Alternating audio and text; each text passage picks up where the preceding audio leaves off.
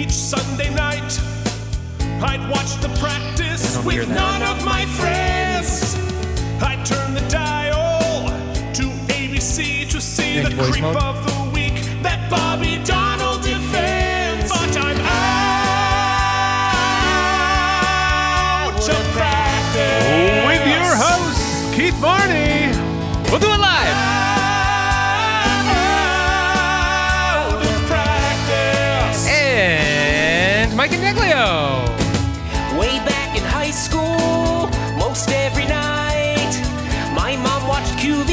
So I missed the practice. There was no TiVo, what could I do? Wait 15 years, get fat, then stream it on Hulu. Out of practice. It, I know it's been bugging you because it's been bugging me, but I leveled my shelves. Out of practice. Oh, wait till I tell Keith what I found wrong with him today.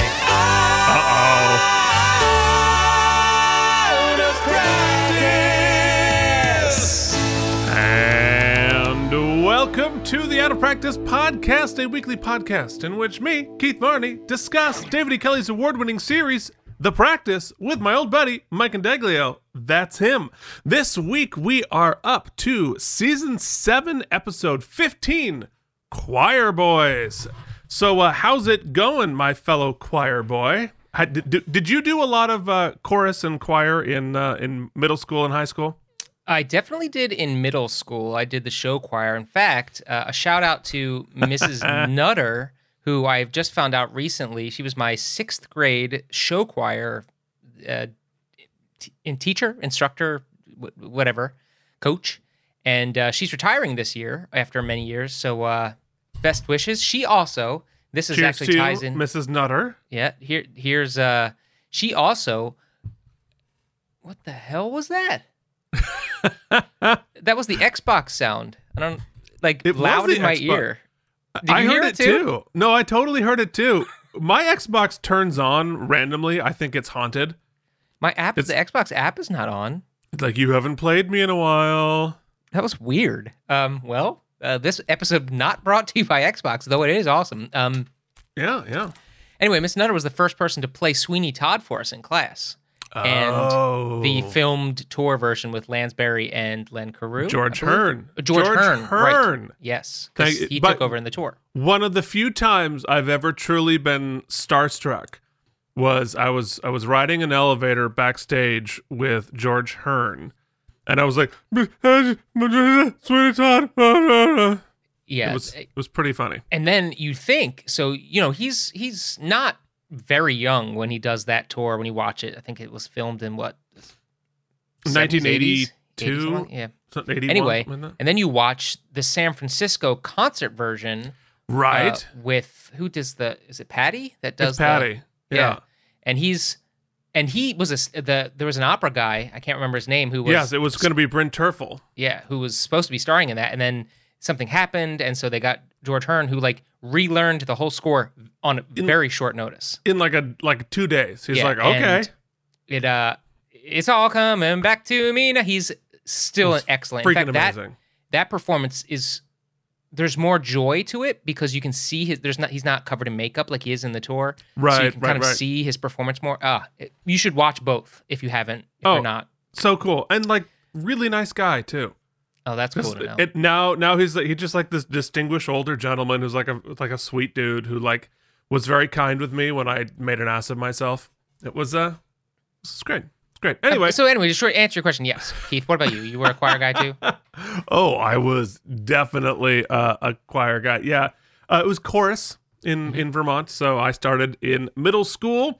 I was uh, I was the boy soprano in fifth grade, and I sang the uh, the solo in uh, uh, somewhere out Yes. there beneath the bellwood light. Yeah, it was it was really cute. It's on video somewhere. And then in sixth grade, I was a boy soprano. And then in seventh grade, uh, I was a boy soprano. And then in eighth grade, I was still basically a soprano, but I think our choir teacher like like took mercy on me and uh, like, yeah, we're gonna put him on the tenor track. It's just the it's just the soprano line, just in the same octave. Uh, so. Man, I wish this was a different podcast, Keith. I just that reminds me. Um, speaking of boy sopranos, I sang at this wedding on Saturday. The Schmersey Boys did a uh, they did a wedding Oh, in, in yeah. Garfield, not far from you actually, Garfield, New Jersey.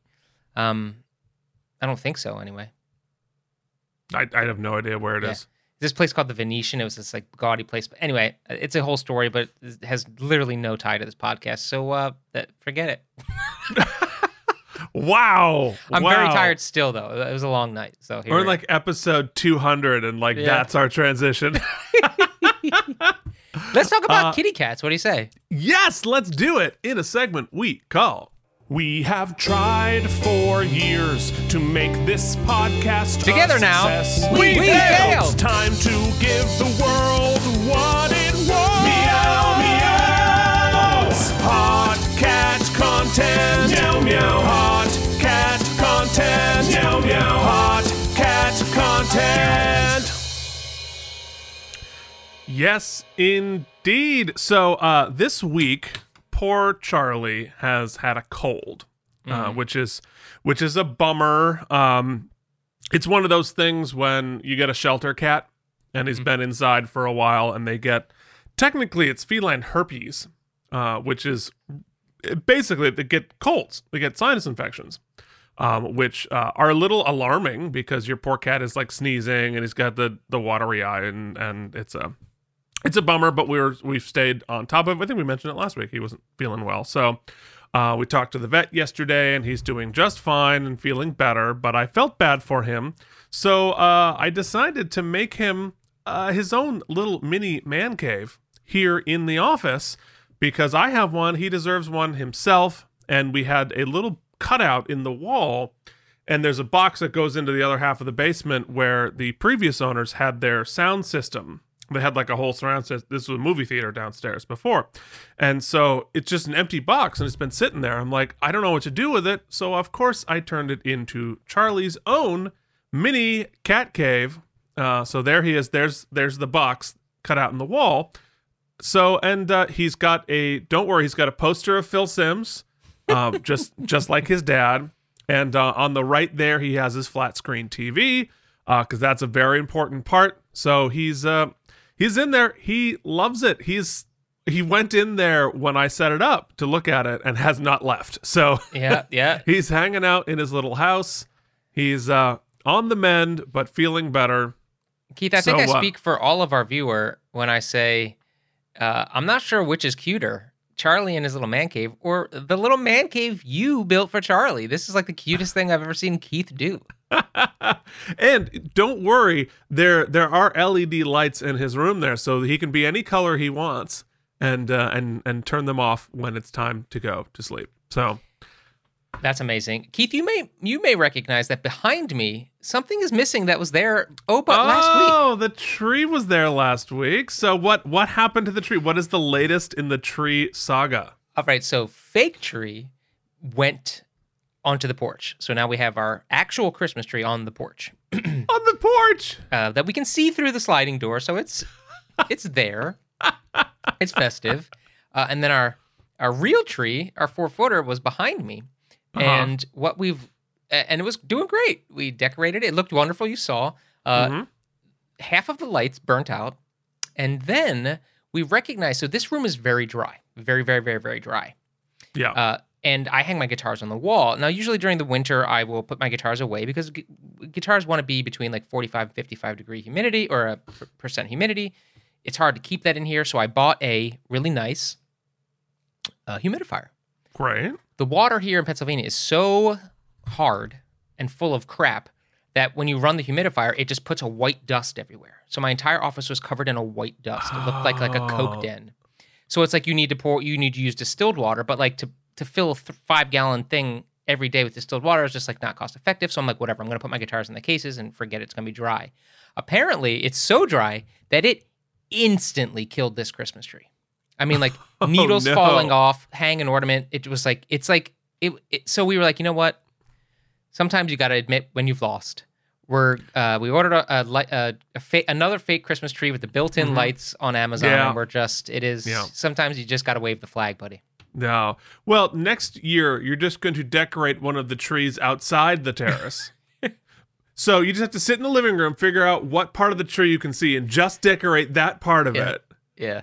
So Great. Anyway, so the cat's uh, Charlie's sick. My cat's gonna be sick because he ate a tree, and uh, Yeet. uh, there Yeah, we go. Well, there, there it is. Good, uh, good fun with the cats. And you sent me a picture of all three of them sleeping together, Mhm. which was it's, a. start, which- it's slow but sure. I told Jen eventually it's gonna happen.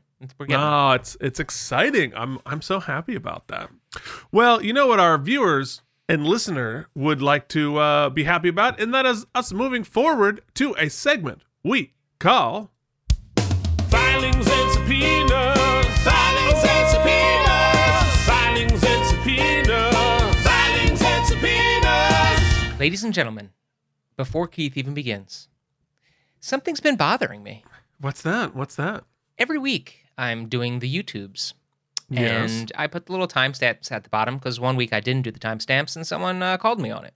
Yeah, Phoenix. Um, and there's always a red squiggle. And I'm wondering why there's a red squiggle. And I realized it last week. It's not me that there's a red squiggle. You know, red squiggle means spelled wrong. yeah, I've sure been does. copying the spelling of subpoenas from you, Keith. And it is spelled very wrong here. and it has been wrong every week in perpetuity of season seven. Yes. So, Oh, that is so me. no, it's both of us because, yes, you spelled it wrong, but I use the spell check and every week enter the correct spelling of subpoenas on YouTube, but never realize that the reason I'm spelling it wrong initially is because it's wrong here. Not Yeah. E O. Yeah, And no one has noticed that.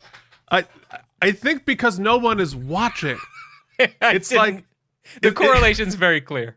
If a tree falls in the woods, does anyone hear it? If you misspell something no one reads, is it really misspelled? That's fair. Well, I think the fair the fairer uh, answer to that question is if you misspell something that no one reads and thus Mm-hmm. is it spelled wrong, do you even have to fix it?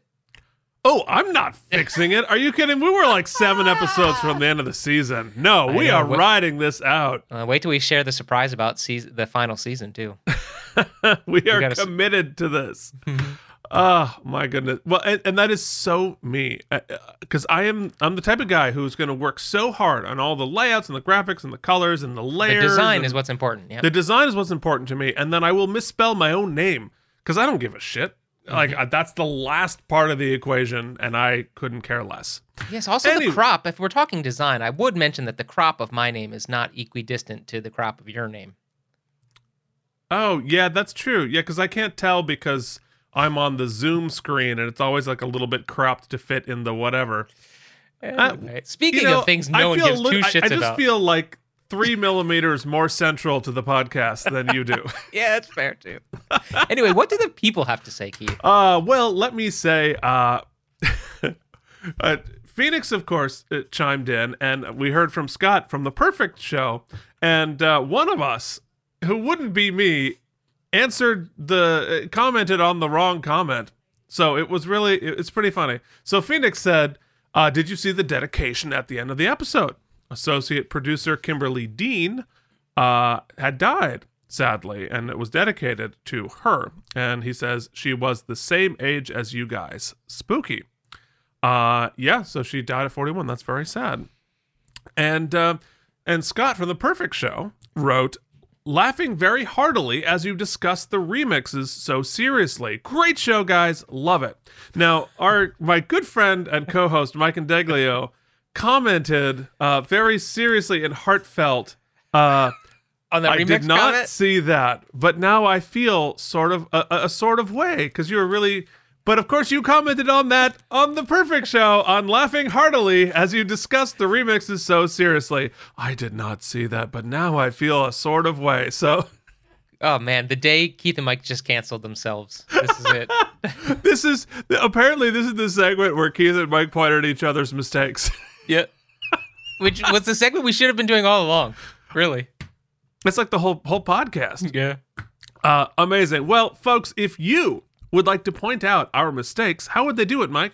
Well, it's very easy, Keith. They can uh, go ahead and write us an email right down below. Uh, out of practice podcast at gmail.com. Hey, Ooh. or if you're lazy, like us, apparently, just comment down below. Yeah. He, checks the comments. He, he will respond to you. Perfect show. People that, you know, like listen to us for some reason will talk to you. We'll and Mike will to respond to somebody else's comment. comment, Yeah. on your comment. Uh, check us out on the old social medias at Out of Practice Podcast. And hey, while you're uh, on the internet um, doing things that I'm sure are not nefarious in any way, shape, or form, go ahead and join the jury. No one does. But uh, if you listen to the podcast, and guess what? Turns out people do listen. Uh, let us know that you are listening and what you think, even if your season's behind. But then I guess you wouldn't be hearing this. I'm not getting into the details. Just uh, leave a jury thing so that we can fool the algorithm to make people think that uh, they like us. Fair? Fair, fair enough. All right. Well, let us now do something we have been teasing for about six weeks now. That's true. Uh, we have. And and uh, at this point, I don't even remember uh, what I have to say about it. So I'm gonna make Mike go first in a segment we call. Back in time. True crime.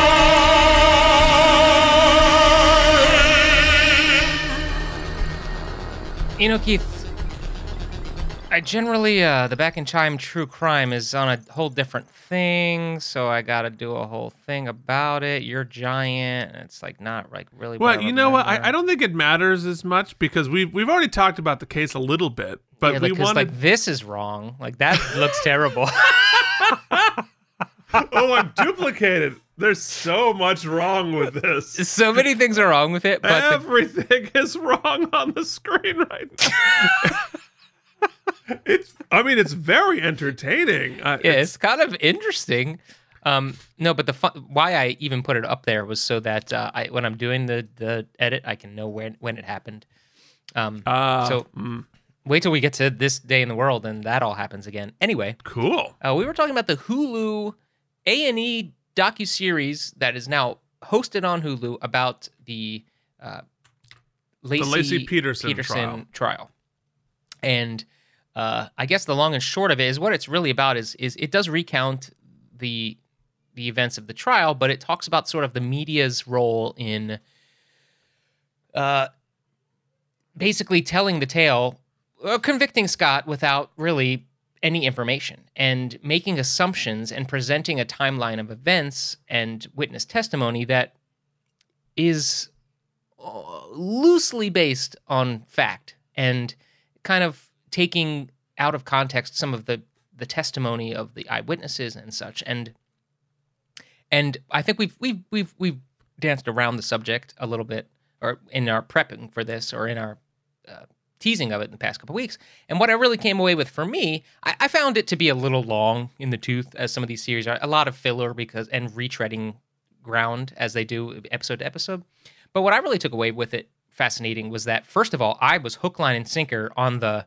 I didn't. I wasn't. I didn't really watch the trial so much, so I just took what I got from the news, and I assumed this guy was dead to rights, and that they had all of this evidence.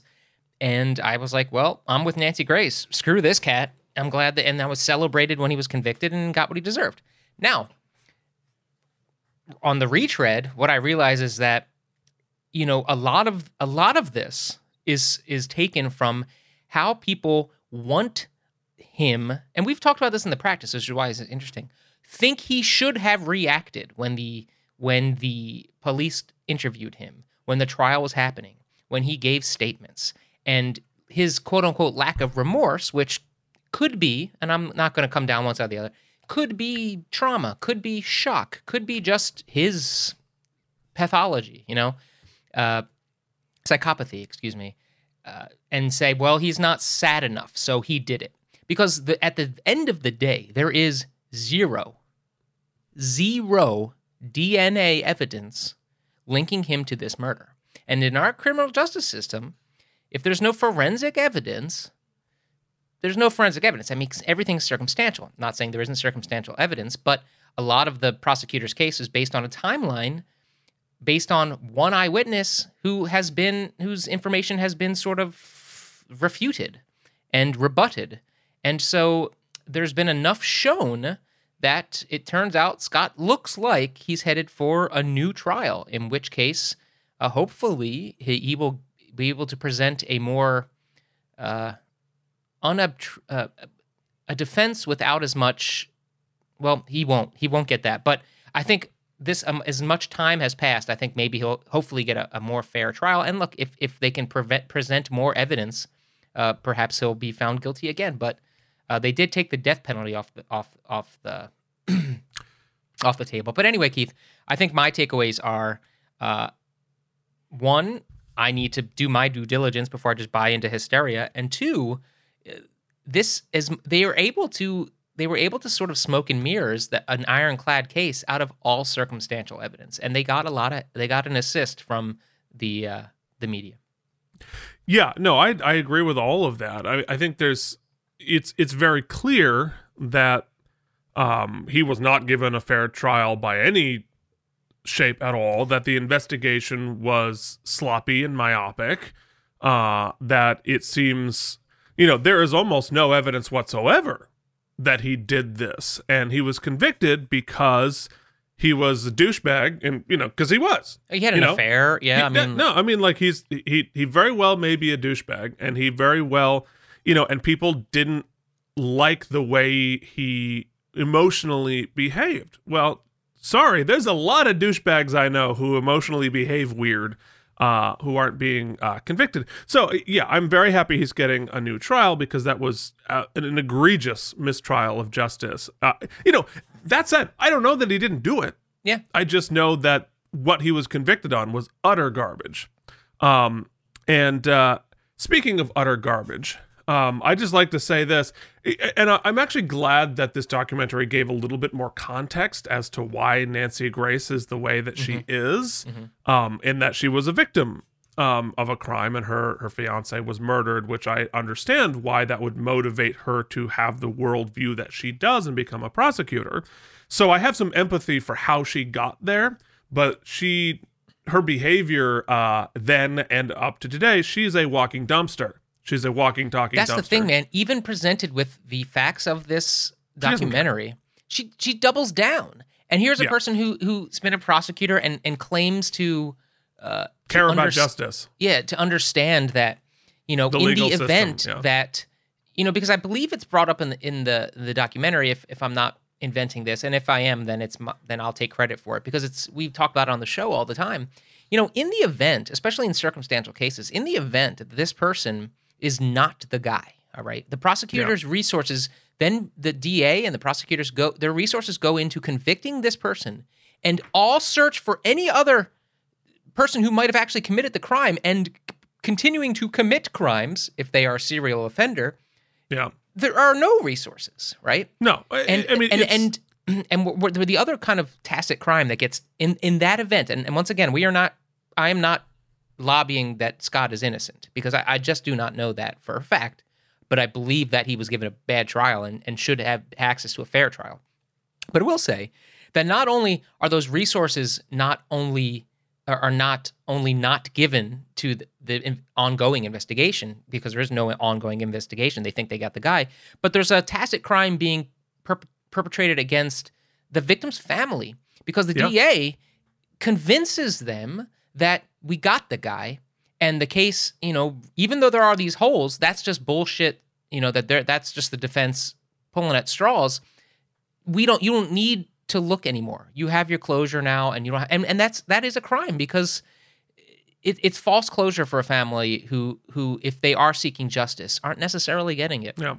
And yes, I, I completely agree. I think it's a very good point about the miscarriage of justice happening on both ends because if he didn't do it, then continue, you know, not following up on the leads, you know, about those about those robbers who lied about what night they robbed the place and they ignored it because it fit the timeline they wanted. Uh, like that's egregious. You know, the other thing that really stuck out to me, and this actually applies if you zoom out to more of the legal world, um, and that is jury selection. Because especially in the last episode, you find out. Speaking of like walk, walking dumpsters, the people on this jury were just horrible. if they interview And- them They interview them and like they're like, yeah, we were gonna we were gonna take him down no matter what, blah blah blah, and and just like egregiously unfair and happily and like proudly so. Um, that yeah, okay, set that aside. The real issue here is because it was a death penalty case, they could only select from jurors willing to kill somebody. So you're you have to self-select for people a uh, willing to do it, but also in favor of the death penalty in general, which weeds out people like Mike and I who are against the death penalty. And and so therefore you're self-selecting for a a jury with a particular worldview with perhaps a political view um, because that has become so politicized. So you're not getting a jury of your peers. You're getting a jury of your peers who happen to believe in the death penalty and are willing to apply it. Now that's not the whole peer system.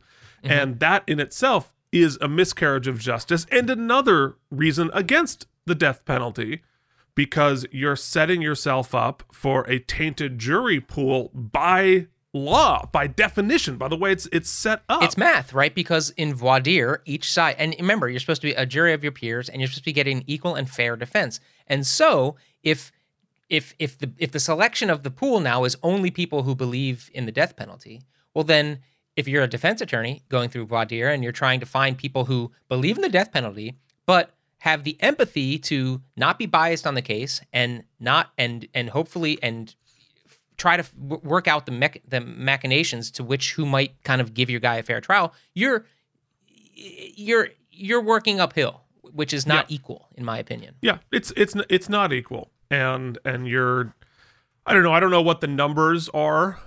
Uh, you know, how what especially it's probably different then than it is today.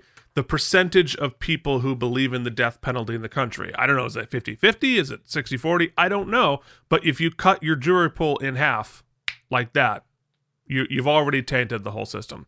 All right. Anyway, uh so I, I recommend the documentary. It is a little long, but I was I was hooked and I found it fascinating. And I know that you know uh, Jillian and I spent hours discussing it on yeah, I all would, the. I would say that having finished it, it is, though I do enjoy, I believe it was 2020 on ABC who did like a one hour, pretty concise distillation of this.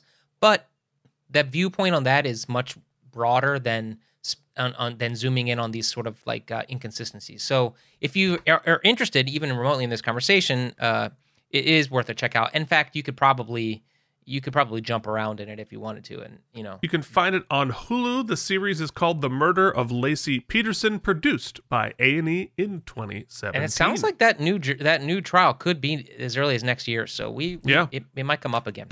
Yeah, and uh, as we go through season seven of the practice, all of these events are happening in real time. So uh, it's an interesting second screen view for us working our way through the practice. All right, now it is time for us to work our way back in time to the time that this docu-series takes place in and answer the question if you weren't watching Nancy Grace spout bullshit onto your screen on the Laci Peterson trial, what were you doing? This day in the basement. Uh, we took up a lot of time there, so I'll be real brief here. 2003, uh, I got to. This is when we were doing our um, last semester uh, j- uh, agent showcase. I already talked about this on the show uh, and how I kind of got screwed, but I did get to do a, a Sondheim piece, which is one of the only times I've gotten to do Sondheim in my life. So I, I this is great. Once again, a time period where I'm, I'm, I'm growing into an age where I hope that I get the opportunity to do some more Sondheim uh, moving forward in any in any arena. But I also remember that during uh, a rehearsal at this point, not for this, but for another class I was having, I was wearing an earring, and I remember it was a period piece. I was doing, I think, something from On the Town, and a teacher just laid into me and was just like, you know, you have to remember, regardless of how good your work is, your talent is, or your preparation is, the details matter. And if you show up to an audition or to a performance and you're and you've got something anachronistic going on, that's on you.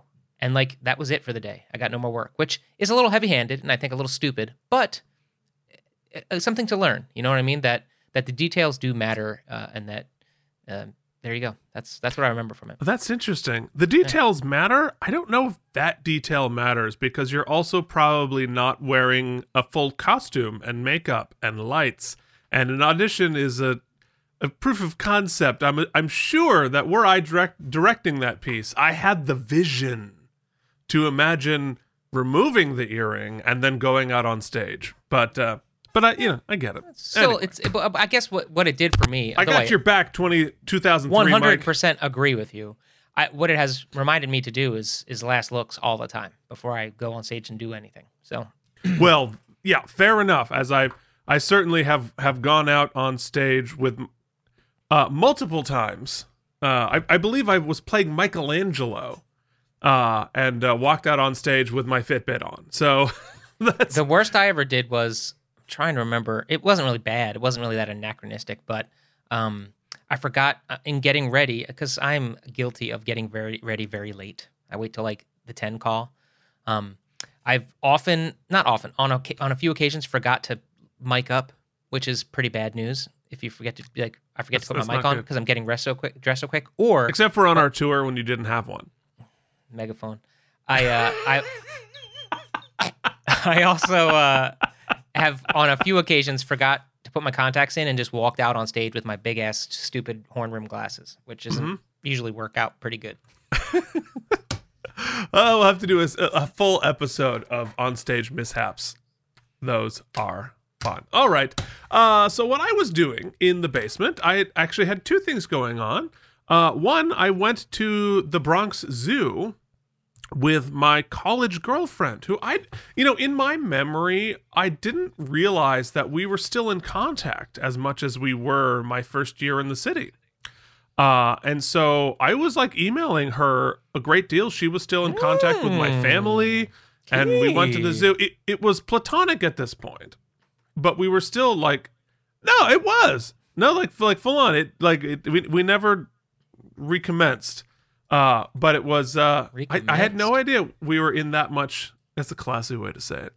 Uh, I, I was I was surprised that we are still in contact. Um, also, speaking of auditions and such, I this week I auditioned for some sort of summer stock theater. I, I don't know what theater it was, but uh, I was emailing my family about it, and I got a call back, and I thought and I guess like some summer stock was doing Pimpernel and Titanic, interestingly, that summer, and I and I got a call back, and I thought, my God, I'm a I'm I'm pretty much straight to Broadway.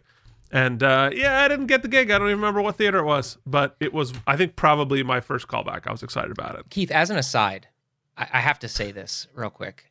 Mm-hmm. um, I, I- I've actually done pretty good, though we joke about it about not feeling old. Like, I feel pretty good. I look pretty good. I feel all right. Uh, so, not our Titanic. Mhm. The actual time I did Titanic again, uh, and I actually played Barrett instead of understudying it. Uh, you know how there's like a little kid in the show, right? Uh, Yes, I Yeah. do remember. so the second time when I did it, the little kid, his name was Joey, uh, was a little was an actual little child, like a child. And last night I was flicking through the Instagram. he uh, is a cover. He went on as Frankie in the off Broadway Jersey Boys, and I was Oh, like, great. I am an old man. Oh, That he grew up subsequent to like me, because that's when I was like really auditioning for it. Subsequent to that, I've now so much time has passed since like my prime that he has grown into an adult and playing that part on Broadway, which is pretty insane to me. I was like last night, I was like, well, awesome, congratulations, a nice thing, but I'm an old man. I, I had the I had the same experience on uh, uh, when I did Les Mis. The little Gavroche is now like a pretty successful actor here in the city. He was like the lead in the Cruel Intentions tour, and it's just like, are you kidding me? Such a nice kid. Uh, so uh, I'm I'm so sorry, uh, Mike. Can you give us a very quick rendition of filings and subpoenas because we just got one live. We got a live. We got a Uh, live one. Uh, zit, du- du- du- filings and subpoenas, filings and subpoenas. I deserve that. Uh, so uh, I, I got a, I got a live filing and subpoena uh, here on my phone from my wife, who is upstairs and has no choice but to hear some of what we're we're saying, and heard me talking about uh, having ex-girlfriend? contact with my ex, and she said, uh, in quotes, uh, "recommenced." You're such a fucking dork. and Oh then in all God. caps, did the nookie is what you're looking for. this is uh, am, I hopefully I am audible uh, to her because I want to publicly state my love and affection for Keith's wife. Mm-hmm, mm-hmm. Our Yeah. wives are the best part of this podcast. Oh, by far, our wives and our cats are Yes, the best totally. part. Yes. no question. Uh, hilarious. Well, Keith, since you interrupted, shall we recommence with the segment we were going to do in a little something we call It's We're time for the do Out the of Practice podcast's This Day in the going. World. The greatest hits, the biggest movies, headlines from Vermont, essential sports updates, and for some inexplicable reason, the weather from 20 years ago. Now back to Keith and Mike. Okay, folks, we are talking about March 10th, 2003. And of course, we were listening to what is clearly, uh, you undeniably, the demo we're hearing in the club by 50 Cent.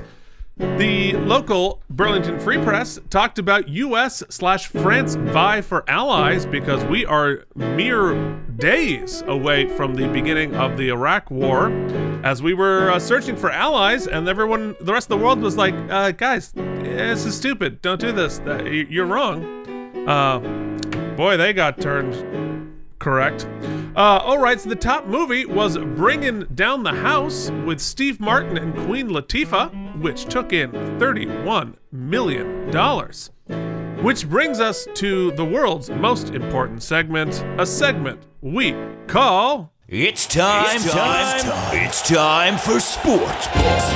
The Boston Bruins dropped a game in overtime to the first place Ottawa Senators. Grosek fought future Bruin Shane Hnidy, and the overtime goal was set up by future Bruins captain Zdeno Chara, who is still playing today and beat the crap out of a Nashville Predators player this week. The Flyers also lost in overtime 2 to 1 to the Capitals. I think Don't- it needs to be mentioned, Keith, hmm. That a young Mike Indeglio at 23 years old, 22 years old, was, in fact, this should have been my This Day in the Basement. Oh my God, I blew it. Uh, so I got a phone call from my good friend Tina at at this exact date back in uh, 2003. And Tina, like, hey, who, who cast me on Retrotech. Yes. Yes? And she said, "Hey, uh, I'm going to be in a music video. Would you like to join me? I need to bring a guest." It says bring plus one. So I said, "All right." So I showed up. She goes, "Just wear something like really like kind of hip hoppy, like like a oversized sweatshirt." So that's what I did. So we get there, and my my my friend Tina uh, is very like, um, she's like I would say. I I mean, it, there used to be a term you were allowed to say. It was called ethnically ambiguous. She could she she has a very uh, vibe, like a multicultural vibe to her. Um, and very hip hop. And we get there. Long story short, they were doing an episode of Top of the Pops. If you don't know, it's like a, a, a European uh, Dick Clark kind of thing, I guess. And uh, 50 Cent was doing a live performance of In the Club for Top No of the Pops. kidding. And guess who was there? Two white people, Mike and Tina. But Tina's looks cool, so they let her be in the video. And they said, if you could just stand in the back of the crowd and put your hood on. So if you were to like dissect, forensically dissect, I, maybe it's on the internet somewhere, the top of the pops performance of Inda Club, somewhere in the audience is 22 year old Mike Indeglio. Oh my God. And he lip sank to that song about 12 times, 12 takes, and, and it, it aired. So it's somewhere. Uh, yeah, hold on. Yeah. Is it online? Hell yeah, it is. Well, m- guess who's there? This guy somewhere. I'm in a blue sweatshirt, I think.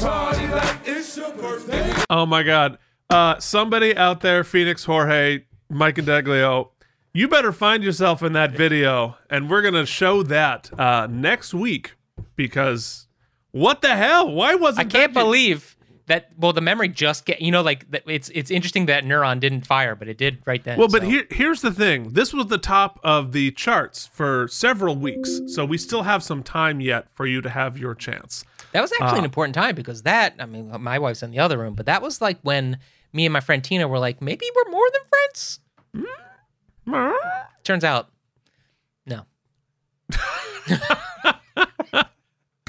Okay. Well, wow. That was eventful. A journey, yeah, a journey. That was that was a What do we do journey. now? You know, what do we uh, do now? we're going to journey forth with. I'm a human being. God damn it. My life has value.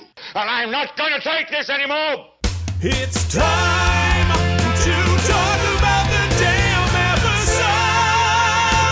Okay, we are talking about The Practice, Season 7, Episode 15 Choir Boys, written all by himself by series creator David E. Kelley and directed by veteran director Dwayne Clark. Who, folks, it is time to tip the cap. This is his final episode of The Practice of Seven.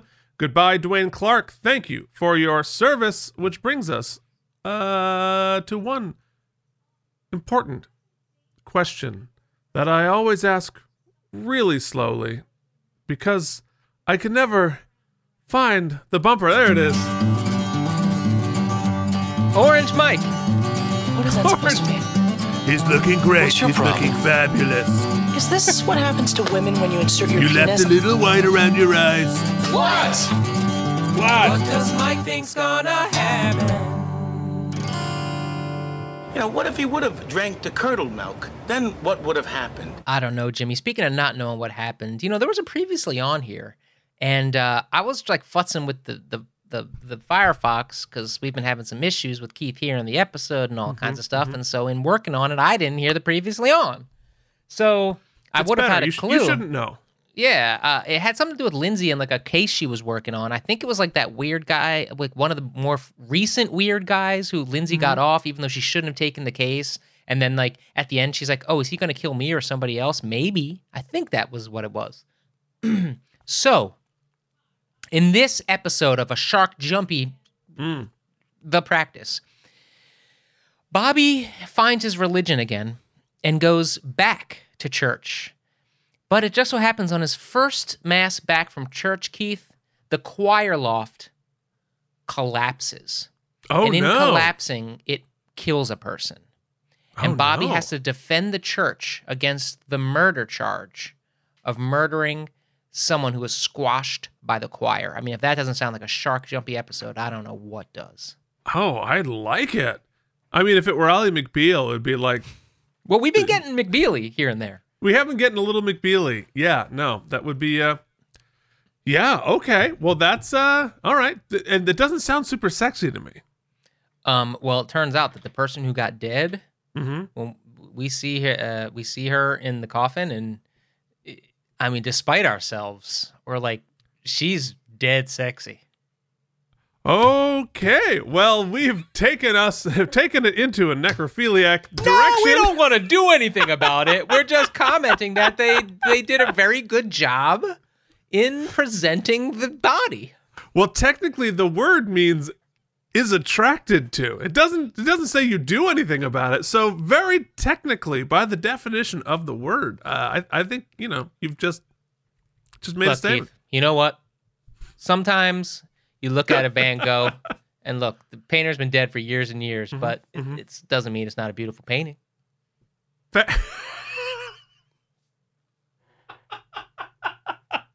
Shall we recommence? do not recommence with the corpse, Michael. if you would like to recondense, recommence with our dying podcast, easy to do.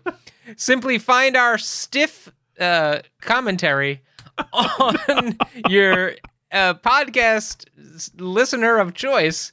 Um, uh, hopefully, by the end of the episode, neither Keith or I will be divorced, though it's, I Ah. suppose, highly possible at this juncture. We need a Mike keeps digging bumper. Uh, never has saying uh, "join us for the oopsies" uh, been more appropriate because I'm finding myself feeling that way quite often. We'll see you soon. Season seven, episode fifteen, Choir Boys. It's not a conspiracy. I simply can't understand how two different people could pick him out of a lineup without some police collusion. It just means he looks like whoever this killer is. They've offered murder too. You're certainly not suggesting that we consider that.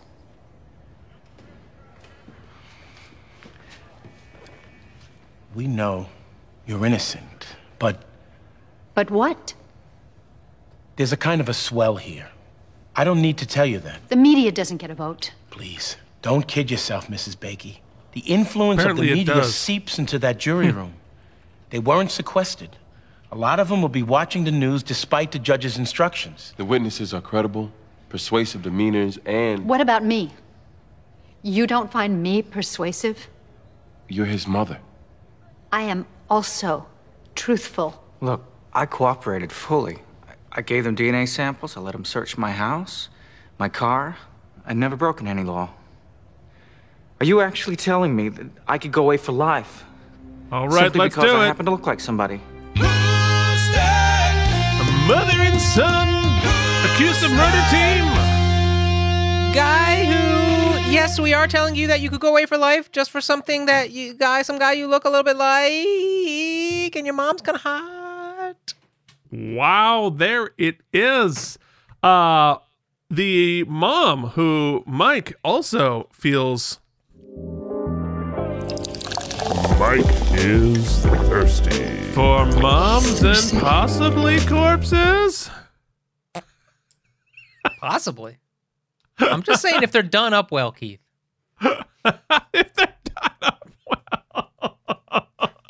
All right. Well, the, uh, this mom is played by uh, Oscar nominee Lesley Ann Warren. She got an Oscar nomination for Victor Victoria. She has five Golden Globe nominations, including one win. You would know her from Daredevil, Cinderella, Clue, Desperate Housewives, Mission Impossible, and she was a Razzie nominee for Color of Night, which is some Bruce Willis like Basic Instinct ripoff, which I definitely want to watch. Uh, apparently it's terrible, and I it, but the cast is like ridiculous. Definitely gonna watch it. I gotta find it somewhere. I'm just not gonna pay for it. And the son is played by Matthew Settle from I Still Know What You Did Last Summer. Uh, not the one with there. Uh, U 571, Band of Brothers, Gossip Girl, and ER. I think I remember him on Band of Brothers. He was great. Oh, you didn't change your inflection like you usually do to, to tell me that you're done, but it sounds like Keith is done. Let's recommence the episode.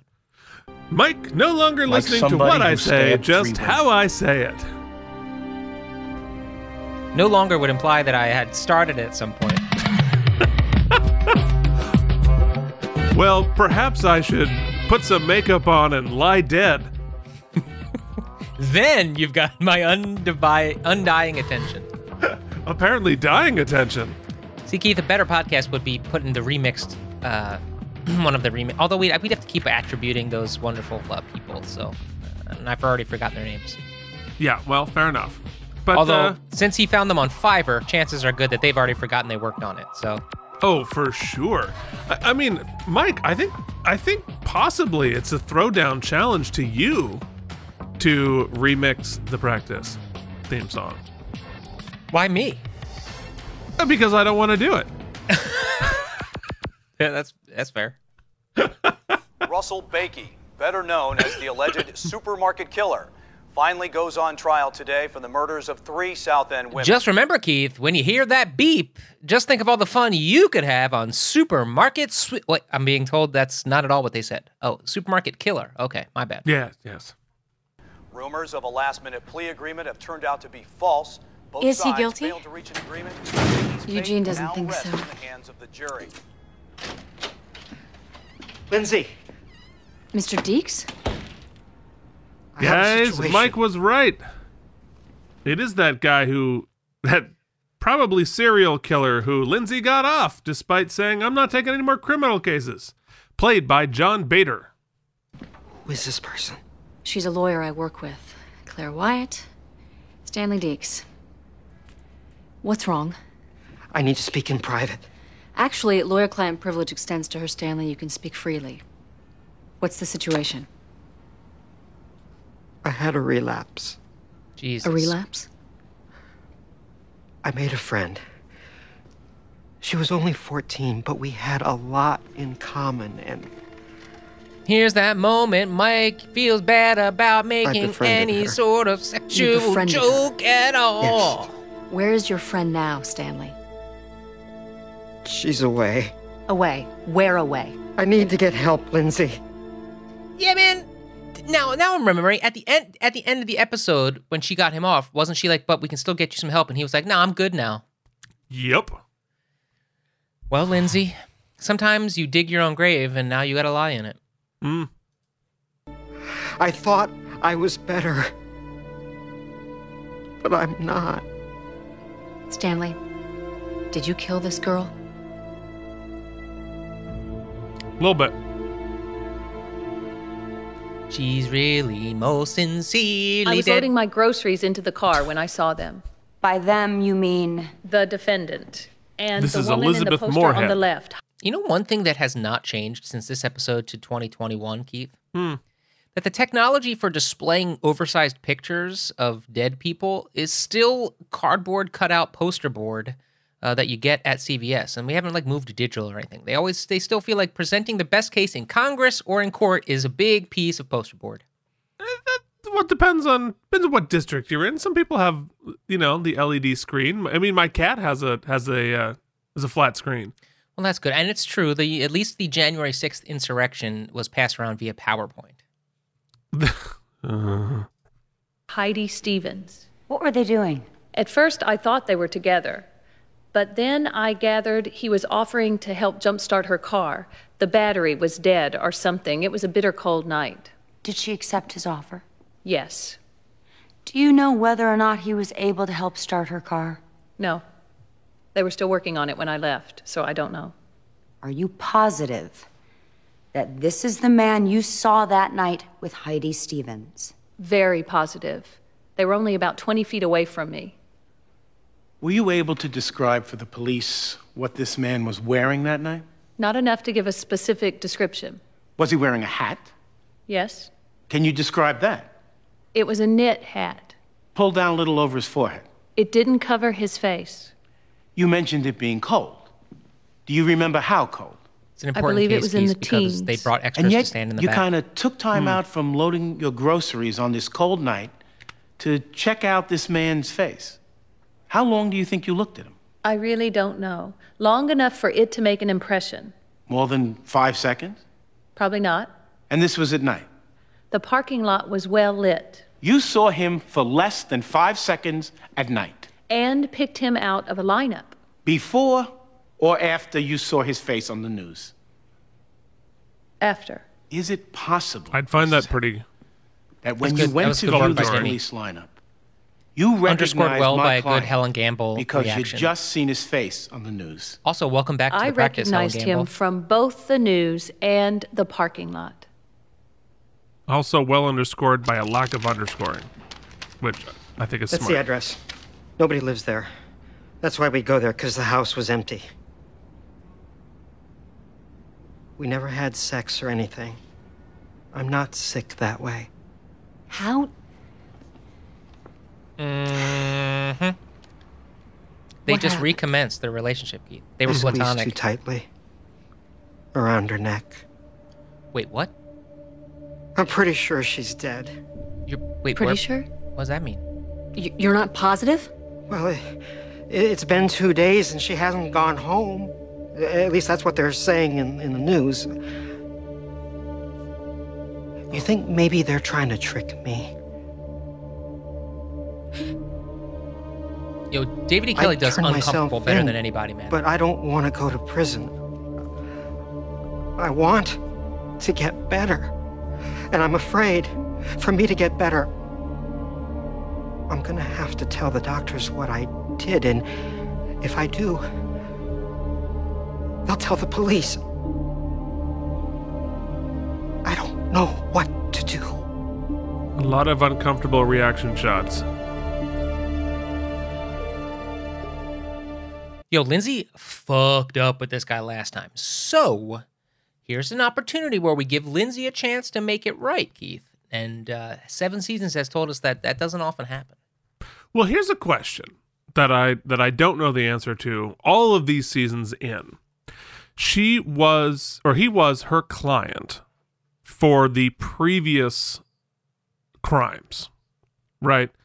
And does that ext- if if he has not hired her yet, does that extend? Does that privilege extend to crimes down the road? So even if she says like, "Look, I can't tell you about anything that happened before this, but this person who used to be my client, who is no longer my client, has done this crime." Does does privilege extend there? My guess is yes. My Yeah, guess is that once does. you've retained a, a, a, a an attorney for any crime, that you speak and you're speaking to them under the belief that you have privilege, it probably extends. Would be my guess, but I, I do not know. Uh, it, and I'm sure there's also a distinction between the crime has already happened versus I'm going I'm to do the crime. going to do this. Yeah. Although in this case, I think she could make a credible argument that because he is not sure if the the girl is dead yet, that it would be an ongoing crime, which might give her Some an out, wiggle room. some wiggle room. I, I think I think if it's a an upcoming crime or an ongoing crime, privilege does not extend. Well, let's see what she does here. Somebody this is smarter the than me video researched taken that. from inside the market. This was taken the night Wendy Banks was killed. What's Yes. up, Ray Abruzzo? That's her at the checkout counter. And if we fast forward to here, that's the defendant paying for his groceries. Detective, after arresting the defendant, did you have opportunity to search his car? Yes, we did. Could you tell us what you found? Uh, Keith, Jumper cable. Actually, to answer your question, it's this isn't even going deep. This is just the ba- the general three bullet points for attorney-client privilege Mm-hmm. are as follows, which I think is probably covered here. An actual or potential client communicates with a lawyer regarding legal service. All right, so that doesn't even you don't even have to have retain their services. Right. The lawyer is acting in a professional capacity rather than, for example, a friend. Uh huh. Okay. Third, Yeah, right. the client intended the communications to be private, private and acted accordingly, thus asking to speak in private. Then she declared his the she then declared where privilege extended. So I feel like he's covered here. Well, which is which is then interesting, right? So, Breaking Bad. The, the Right. wait, the privilege generally stays in effect even after the attorney-client relationship ends, and even after the client dies. In other words, lawyer can never divulge the client's secrets without the client's permission, unless some kind of exception see below. Um, expecting blah blah blah, and actually, well, I'd like to read the. I'm going to continue reading this website. Uh, this is uh, from nolo.com, Law Encyclopedia, Attorney-Client Privilege. So I will link this in the show notes to uh, cite the source. Interesting. Great. Way to go, Mike. Toolkit. A for effort. His jack was out like it had recently been used. And some box cutters we think were used to slash tires. What, if anything, did you conclude? That these were the instruments he used to disable cars and also repair them. We think that was his MO for approaching women, disabling their cars and then coming to their rescue. Any video that shows my client had contact with Wendy Banks in the store? No. And this was a different grocery store from where the other Ray two victims has not were aged last a seen. goddamn day. Right, detective? He has That's not. correct. All three victims were last seen at different grocery stores. Abruzzo and the Paul box Rudd. cutters you said you think had been used to slash tires. Could you positively connect them to Susan Graham's tire? No. You also searched my client's house, correct, detective? Wait, who's the judge there? Were you able to find any physical evidence The connecting my client judge is John Sterling? Carter. We've seen him No. before. That was absolutely a girl. I actually female think that the most damning Oh. Oh wait, yeah, no. All right, so that that's for the next case. Mm-hmm. Were you able to find any physical It's what's her name? evidence connecting my client with these murders? No. I actually think that the most damning piece of evidence is the video. Why? Well, it's one thing to argue a look-alike, but on top of that, we know for a fact that he just so happened to shop in the same grocery store at the same time of the last victim on the night she disappeared. But I live near the store. Understood, but those are two very big coincidences, Russell. Not to be critical, but I'm a little disappointed in your performance so far. Mrs. Bakey, Here we have an innocent man. No scientific, no forensic evidence whatsoever against him, and yet you speak as a defeatist. I speak as a realist. The public wants to lynch somebody. Right now, your son is the only offering. What a familiar conversation, Keith. Yeah, May I right. continue, please? Feels pretty topical. Thank you. Russell, you'll go first. We'll follow that up with your mother, who we know will make every effort to come off sympathetic. Are you ready? He's ready. Some pretty intense shade from Eugene there. Thank God it's Eugene. If it was Bobby, he'd be flirting his ass off. Be prepared. That's Russell. right. She'll come straight for you.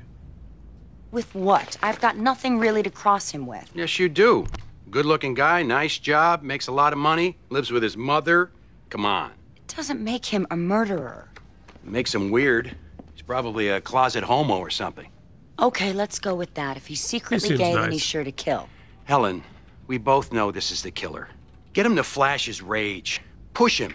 If he doesn't emote, we'll paint him as cold. If he does flare, we'll argue that he's a man of rage. Also, get as close to him as you can. Why? Because you're the prototype of the women he kills. I want the jury to picture the victims when you question him. I don't know. Look, I agree. Our case is thin, which makes this cross pivotal. You need to push him. Go there. You, you forget To the house? that What if Smitchovich she's is still dead? Helen's boss. She has to be dead. He he said he wasn't sure, Claire. Lindsay, He said get he the hell over there. She's dead. Call the police. But what if for tip. some reason she isn't? What if she's lying there with with a broken neck, you know, paralyzed or something? Lindsay, I'm not sure I could go there. I This can't is not supposed go to be a with the slightest possibility. case. W- Can't you send someone, uh, like a private detective? I'm not sure it wouldn't violate privilege. Look, I'm pretty sure I'm gonna Look, it's only 20 minutes from here. I would think. You know what? Oh, Lucy no, would that- go. this, we should be Lucy allowed would to That's, tell the that's going to be an important Well, quirk that we're going to drop be in the first episode, then forget about for the rest Grape rest of the jelly! series. Lindsay, do you want me to go with you? You said you couldn't go. Oh, okay. They're going together. Tag team. That was me on the video. I was in the supermarket that night. Did you meet Wendy Banks? I did not. Nor did I ever meet Heidi Stevens or Susan Graham. Two witnesses said they saw you helping those women with their cars. Those witnesses are mistaken. Okay. Can you tell us where you were on the nights of these murders? On the evening of October the 20th, I was working late in my office. What do you do, sir? I'm a security consultant. I basically help to detect and prevent computer fraud. Thank you. And the nights of the other murders? I was home. Both nights? Yes. The January 3rd night, I was obviously doing some grocery shopping in the evening. But I was home the rest of the night. Do you live alone? No, I live with my mother. Was she home on those nights? Yes, she was. And she can confirm that you were home? Yes, she can. Mr. Bakey, So if you look at the shot ever been of arrested? Jimmy, pause it right there. No. They have a whole ton of extras standing in the back of the courtroom holding their coats. Now, in in canon, like that is a crazy long thing to be doing, just literally standing holding your coat in the background. But imagine you're an extra in this. And just like they probably shot this scene for 12 hours, eight, eight, 10 hours. Oh, God, what an awful gig that is. You want to be an extra? Yikes. So if you did that today, and I'm assuming they're not SAG, if you did that today, 2021, uh, you you you would sign on for 10 hours and they would pay you $180. That's today. So you go back to 2003. I don't know what the rate was, but I can tell you it's lower.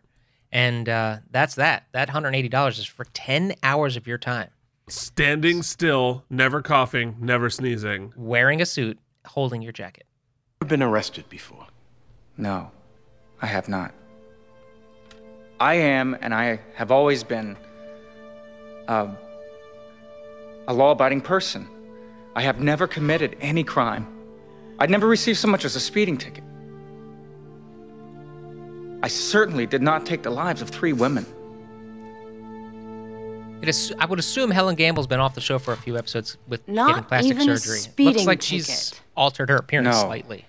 Well, Mr. Bakey, you just sound too good to be true. I would think a woman Yeah. would be lucky to snag you. Objection. Sustained. Hey! church? As a matter yes, of fact, it's I do. Kittleson. Holland Taylor is You even back. joined the choir, With a new you? hairdo. I tried out for the choir. Well, according to my sources, you didn't sing too well. This just There in. was some He's the suspicion choir that you boy. might have He's tried out the in order to choir meet boy. women. Is that true?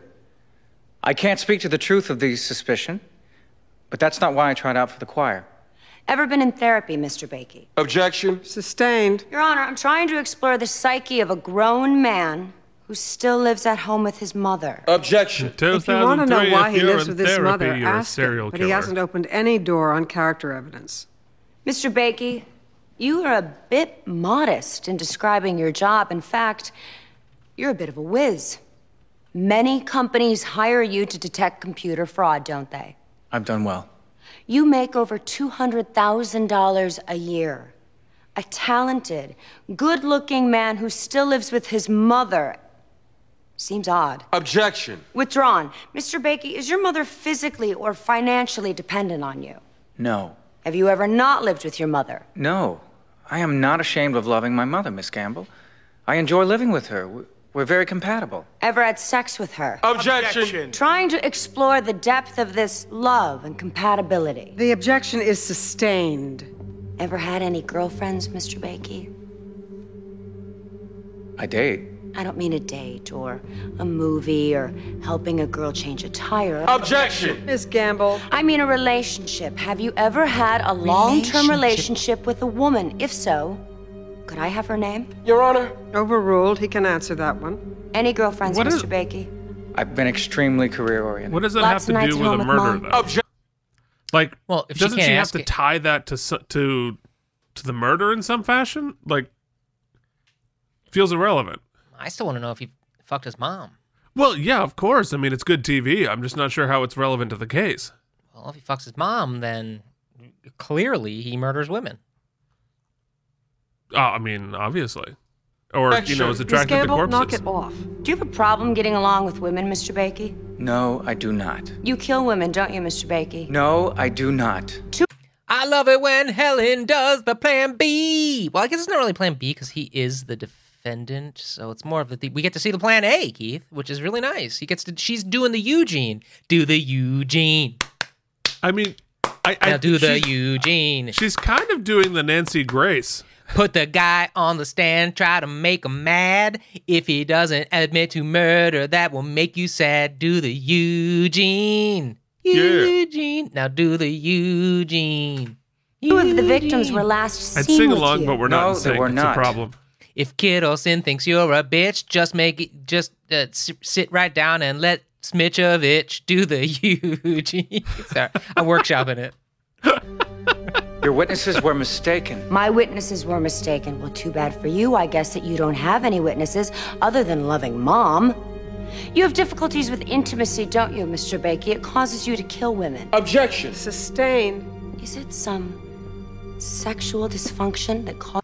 How many objections until they tell her to stop? I mean, she. I mean, I- where's she I gonna mean, go? she said Do you have a winky dinky? Do you have a loose little winky dinky? Are you ashamed of your pooty scooty? Like, where is she going?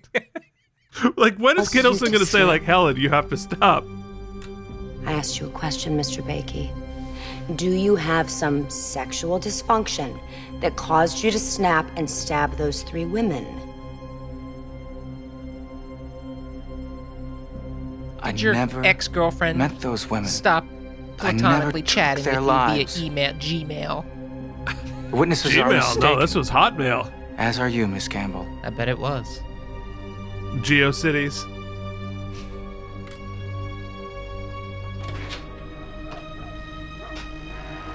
Oh, here's his boarded up house.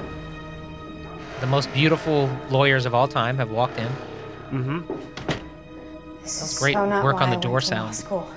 upstairs. I can't believe we can't hire somebody This episode to do brought to you by beautiful pastel trench coats. Privilege, Claire. Yeah, well, privilege doesn't require us to go look at dead bodies. Just wait here. Right, like I'm gonna wait anywhere alone. I mean, it's definitely a fixer-upper, but that's a beautiful house. Get a low fixed rate mortgage. It just needs some plaster and some corpse removal. A kitty man cave. kitty man cave.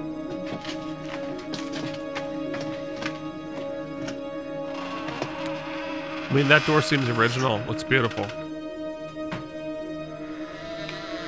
All right, we're in the bedroom. Oh my god. She's dead. Well, we don't know. We haven't seen her yet. Oh, she dead. She's super dead. She's really quite sincerely dead. She's dead. Let's go. Oh shit! Why are you here? Oh my god. Stanley. Why are you here? Well, cause you're fucked up, Stanley. What the fuck do you think we're here for? You told us there's a potentially little dead girl there. This dumb act ain't working for me no more. You're a fucking murderer, and I'm telling the police. So go fuck yourself, Stanley. Because we had to confirm that Strong she, feelings. that she was dead. Why? Because you let us hanging. This is bullshit, Stanley. Why are you acting like a moron? You're a goddamn murderer. I needed to see it for myself, and now I know. Go fuck yourself, Stanley. Because if she wasn't, it would be in your best interest to save her. You were gonna tell on me. No, we weren't. But we needed to be sure that she wasn't suffering. I don't think she suffered that much. Look at her.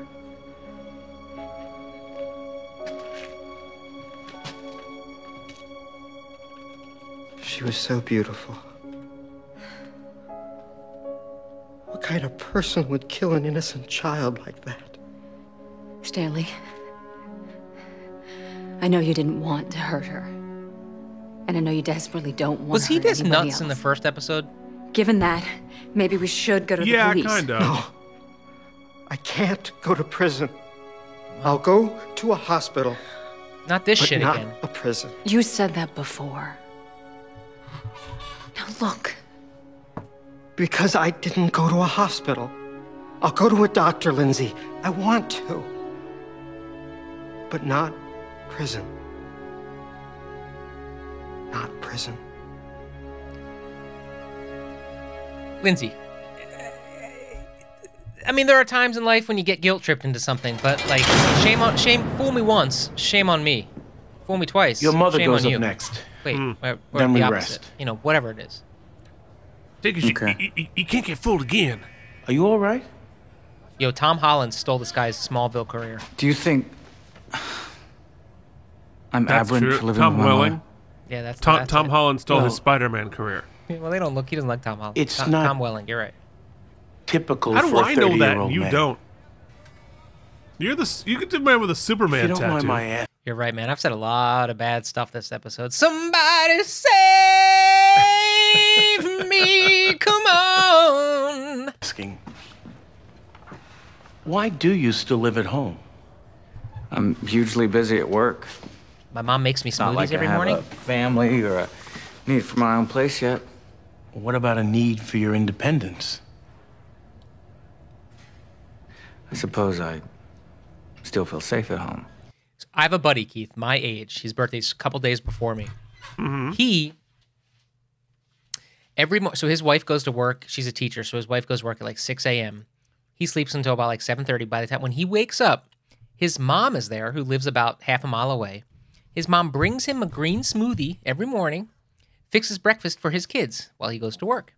Then later that night, she brings dinner over for his family. That's a pretty freaking sweet deal, isn't it? Like every night? Every morning and every night. Whoa. Get me Mom, a mom are you like listening? that. Yeah, really. Mom, are you My listening? Where's my smoothie? Parents were divorced when I was young. Please do not show up in my bed My at 7:30 with a she smoothie. fought all my battles. I didn't say she's in his bed.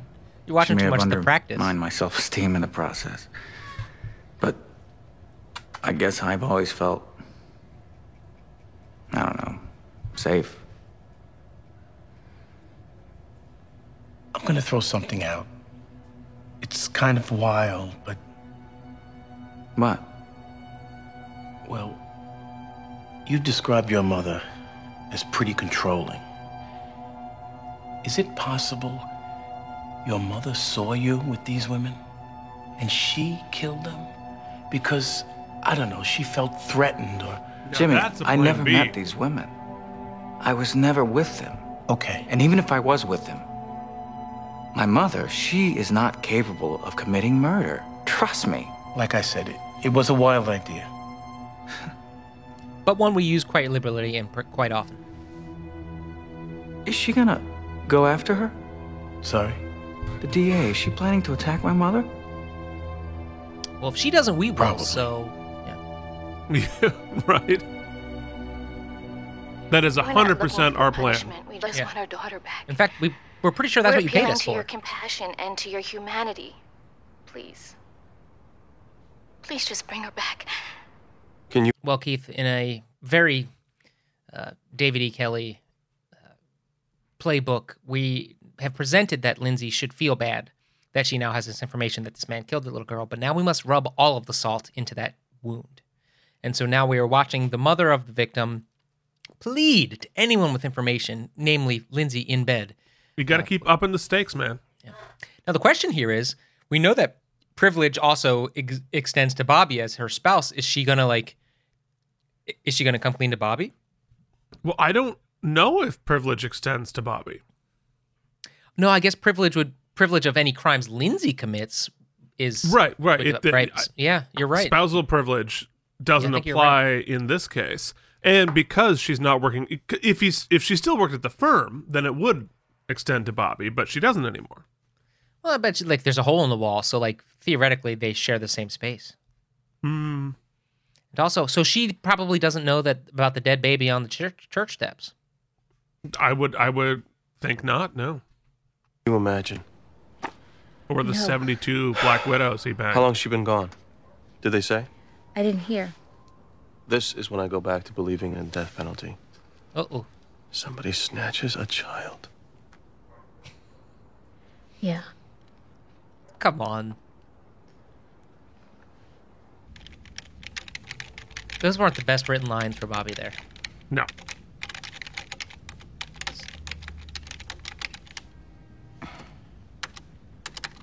Come Look at that big chunky keyboard. Now we just had you serviced. Serviced? Who services a computer? Damn it. They serviced her keyboard, not the computer. No. Hello. Oh shit! She's being '90s hacked. Hello, Helen. You don't look well. I'm going to do a dramatic reading. Oh, thank you.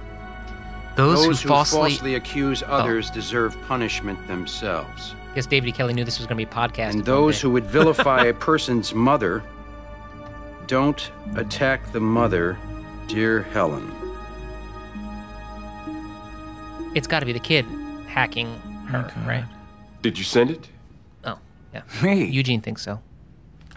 I'm in jail. Well, you made a few calls last night. A computer expert could use the phone lines to send a message. That's ridiculous, Eugene. I'd have to know her address. Well, you might have plucked it off some of our Discovery correspondence. Look, this is a thinly veiled threat on a DA's life, Russell. That alone could get. I didn't send it. Did Mom? Look, I don't know what's going on. Maybe the real killer's playing head games, but I didn't send that. And my mother wouldn't even know how to boot up a computer, much less hack into somebody else's. It does seem suspicious, Russell. Last night you asked me if Helen Gamble planned to attack your mother on the stand. You used that very word, attack. A few hours later, she gets a message using the word? I promise you, I had nothing to do with this. You want me to take a polygraph? Wheel a machine in. I have nothing to do with this. Was mom a murderer and a master hacker? Tell them. Only Could be. if she's dead. I'll go to prison. Stanley, listen to me. I will not say who killed her. I will not even reveal where she is. But these parents are suffering. They should at least be notified that their daughter is gone. Can't someone just put an The anonymous tip in, knowing. like from a payphone, and be like, this address? Stanley, you have a sickness. I mean, The reason you technically, yeah, Jimmy did it it. so is, is because I think you are a man with compassion. It is inhumane to let these parents go day after day after day not knowing. We will in no way implicate you. We won't help them find her or lead them to any evidence. Let us spare these people some pain, Stanley. Please. You can tell the parents, not the police. They'll just go to the police anyway, Stanley. It doesn't. You can tell the parents, not the police. Doesn't the guy playing Stanley look like he was like the B choice for Jimmy? I can vouch for him ah! physically for two of the murders. On the third, I'll simply Mother's on the vouch stand. for his character. Let's begin with the night of December 19th. He was not only home, he was sitting right by my side from 8 p.m. through the 11 o'clock news. You're sure? Positive. We were watching It's a Wonderful Life. It's a Christmas tradition Russell and I have. We've been watching it together every year going back to his childhood. If you check your local listings, you'll see that it aired December 19th. Well, did he ever leave the house? Never. He used the little boy's room during a commercial break or two, but other than that, he was right It's by a my creepy way to put that in this What about context. the You gotta do a evening pee pee of poo poo in the little boy's room. Again, he was home. I sent him to the market to pick up a few items. And he cried Hence all you the way saw him on the video. But he was home shortly after seven.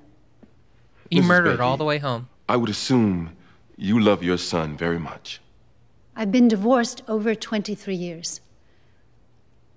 And my son is without question my dearest and closest loved one.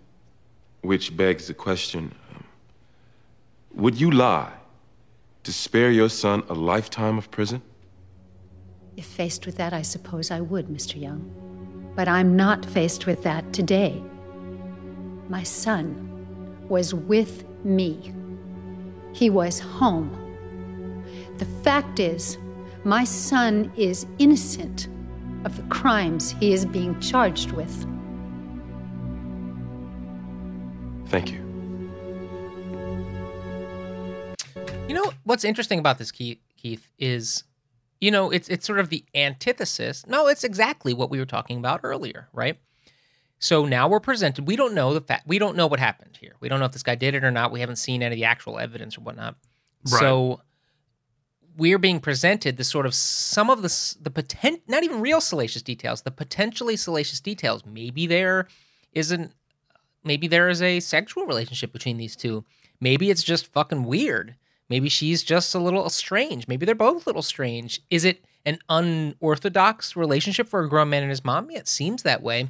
But does any of that mean he murdered somebody? Right. So here we are. Here we are in Yeah, the exact scenario we've been talking about all episode.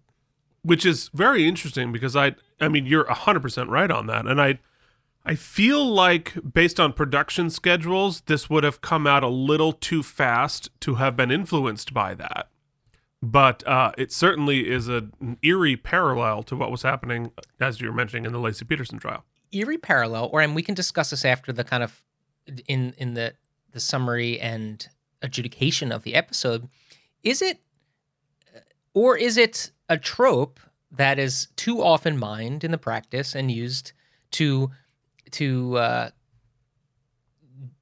what's the word I'm looking for to fill in gaps for us, right? Like w- maybe we would prefer to just get some of the maybe it would be more interesting if we got some of the actual evidence and could could see the case. But right here, it looks like the story is just being told. Like I think it feels like the drama of the episode is, hey, these guys are weird, aren't they? Isn't this weird? Hey guys, look at this. They're weird, right? Yeah, I mean, or right, is this happening so often because this is happening epidemically in our Right, legal yeah. system? Right. You're so, right. Yeah. Yeah.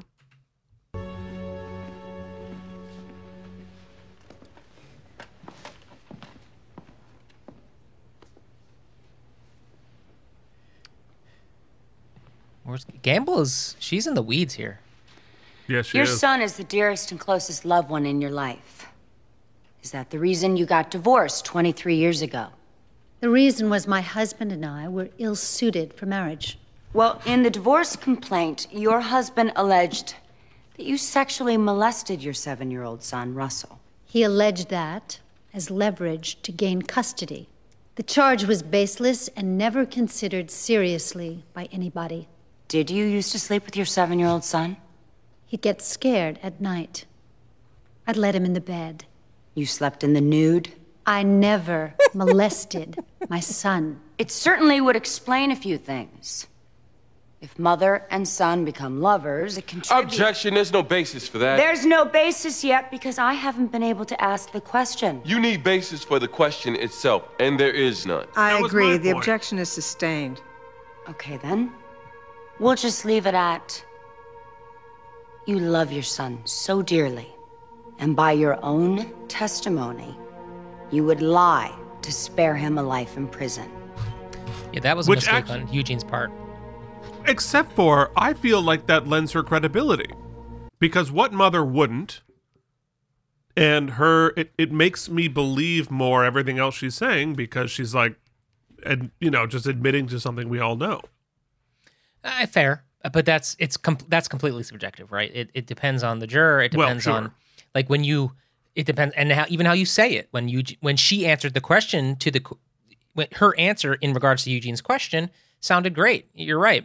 Uh, yes, I would, but in this case, I don't have to because I'm telling the truth. Yeah, it sounds great. Right. But when preempted by a salacious accusation that you, you know, in not answering, in the objection, she's not able to say, no, of course I don't fucking sleep with my son. That's absurd, right? Right.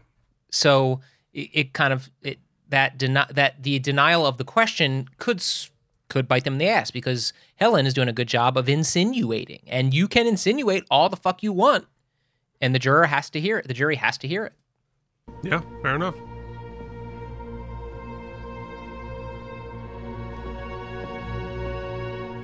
Can I ask if she wants to fuck her son? We're looking for Lindsay Dole. Look, intent is not the same That's thing me. as doing it, just like you and the corpse. Come on Mr. and Mrs. Burns, What information do you have? Such a jerk. please sit. Just wanna Please, look at just it. Tell us. I think we need to sit.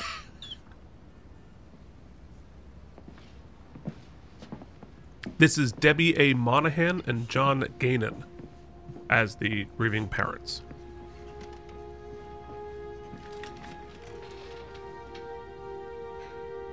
I'm afraid my information. It isn't good.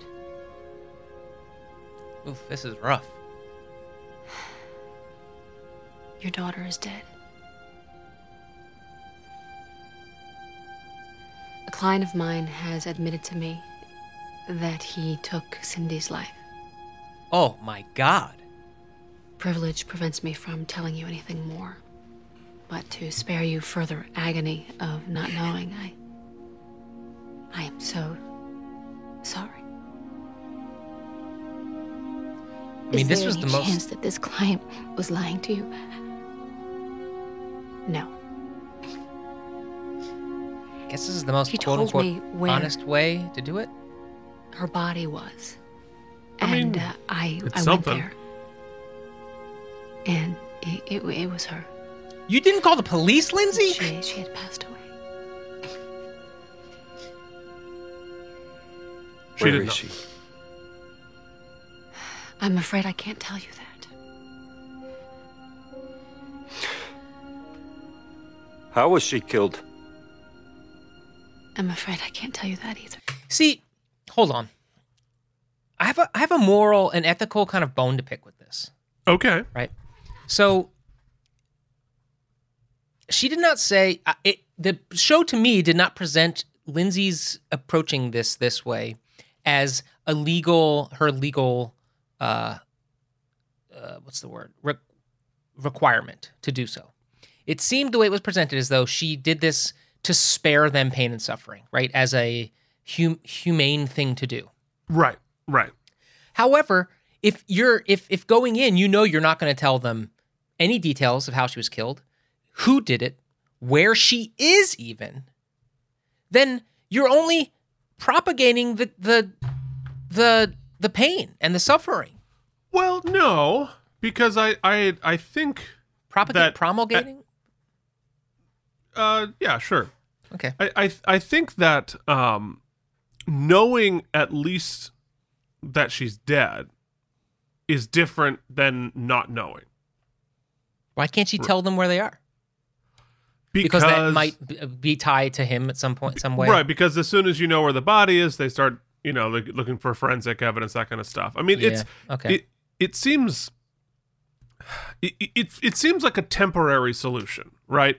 Because this guy doesn't seem bright enough to know how to dispose of the body and get away with it. Like they're going to find her some at some point. Mhm. So this is literally just like so you're not wondering you know, in the meantime, and however long it takes for that to happen. I guess.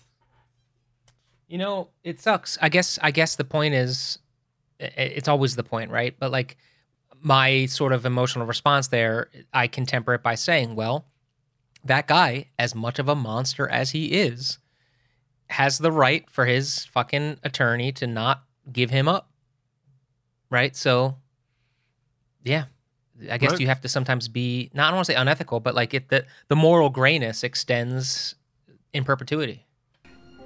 Yeah, well, it, it's the difficult situation certainly does.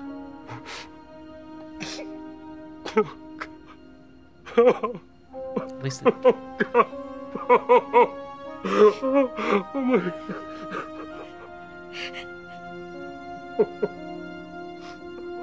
you know, just out of nothing, out of nothing, like you know, just watching this episode, you you recognize that that's a really difficult scene for those parents, Yeah. and you know, it's hard to do that on set. But what's you know, it's funny the way our business is changing. I'm going to give you guys a little peek behind the curtain. Keith can speak to this too. Like, so you would consider them guest stars because they speak and they come on the show. So Jen had an audition. My wife had an audition today.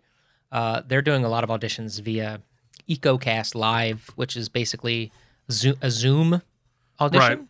Yep. And Jen was, uh, I think she was a grieving wife for this, uh, whatever this episodic, and so they didn't send her sides at all. And she um, basically was at eleven today, and and she had to just like log on Zoom, and they were like, okay, we're gonna just like say a line to you, like uh, your husband's dead, and just react.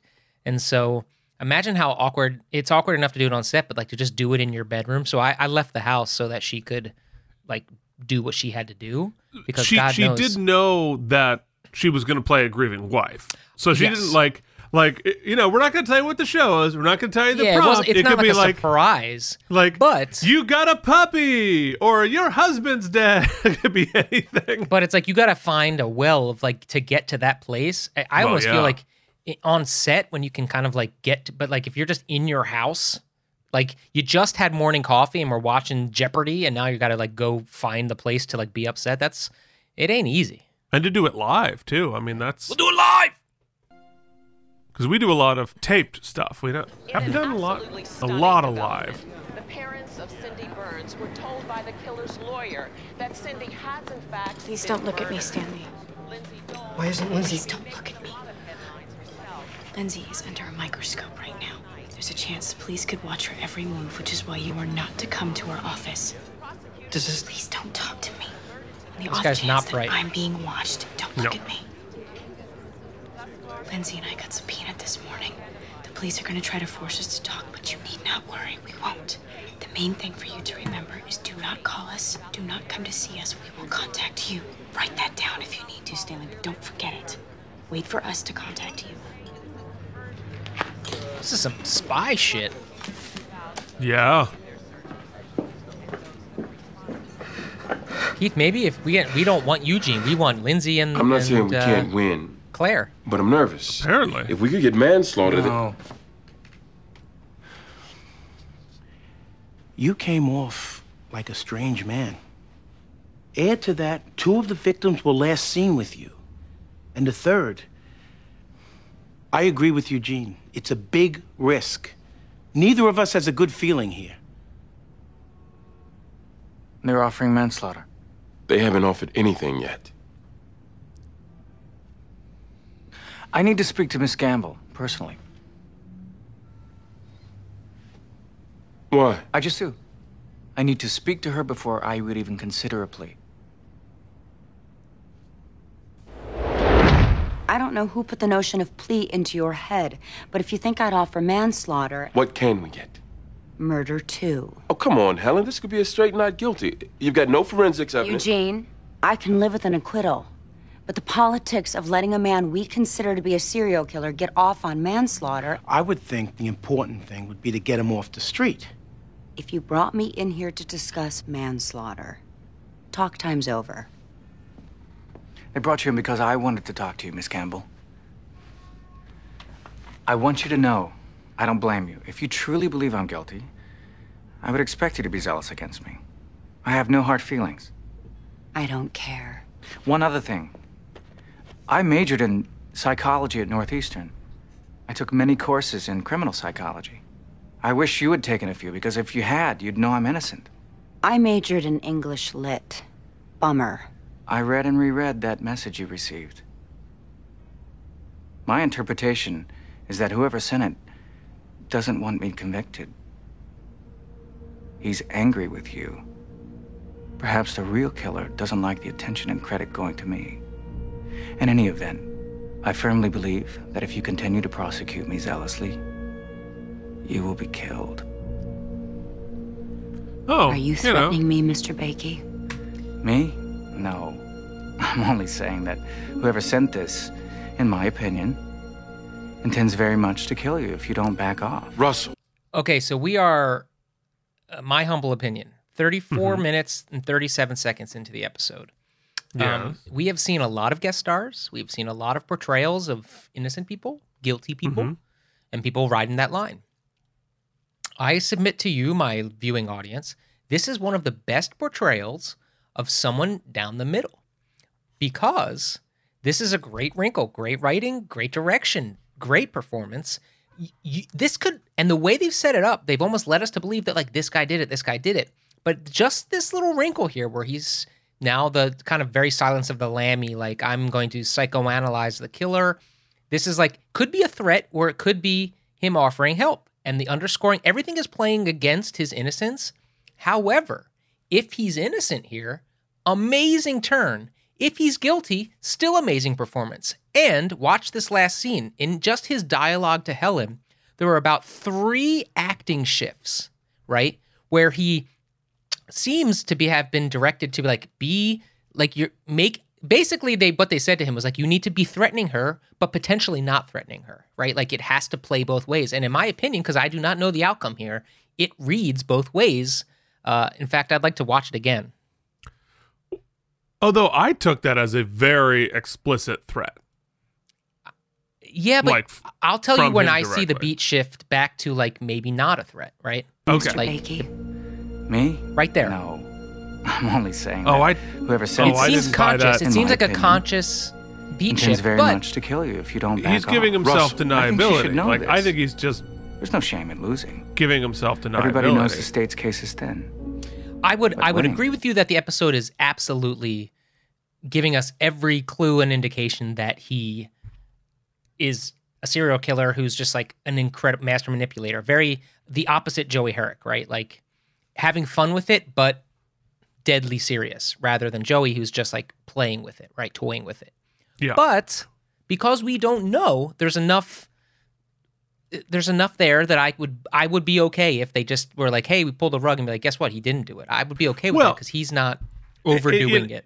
And I say this not knowing how this all resolves. Like I would I would at this point as the viewer, I'm thinking Jimmy's hypothesis that maybe his mother did it and he's covering for her makes sense to me. Yeah, Like I all of it that, that I could buy. But I've watched the show long enough to know that a lot of sometimes they lead us down that very well lit tunnel of what they laid all those little things and they want to pull the switcheroo at the end. So Yeah. I'm I'm uh, I'm skeptical, but it works either way for me. Like this is well has been well plotted out for me thus far. That could be deadly. To be quite frank, I'm more interested in the Lindsay case, but Helen, would you excuse us, please? yeah, Eugene's like, "What the fuck are you doing?" Yeah, maybe that maybe not the smartest way to go here. Are you out of your mind? To me, the message seemed dangerous. That's all I was saying. From my experience, women never seem to recognize danger. What's that supposed to mean? Prepare your closing, Eugene. All right, well, maybe I should have seen the scene through before I. Privilege is absolute, Your Honor. Miss Oh, hey. Dole and What's Miss up, Wyatt learned what they learned through a confidential communication. It doesn't matter. By going there, they became witnesses themselves. To what? Who knows? from somewhere. We're almost at the end of the episode, and we have a new lawyer played by Francis Guinan as D.A. Mitchell Field. But guess what? He was Gary Newman all three, the way back in part one, meaning that's the the second episode? Oh, episode, Oh, yeah. second episode of the show. We're not supposed to notice that you've been on the show before, but now you get twice the residuals arriving at your door. So welcome back to the practice. I'll pretend that I don't recognize that I saw you in season two and you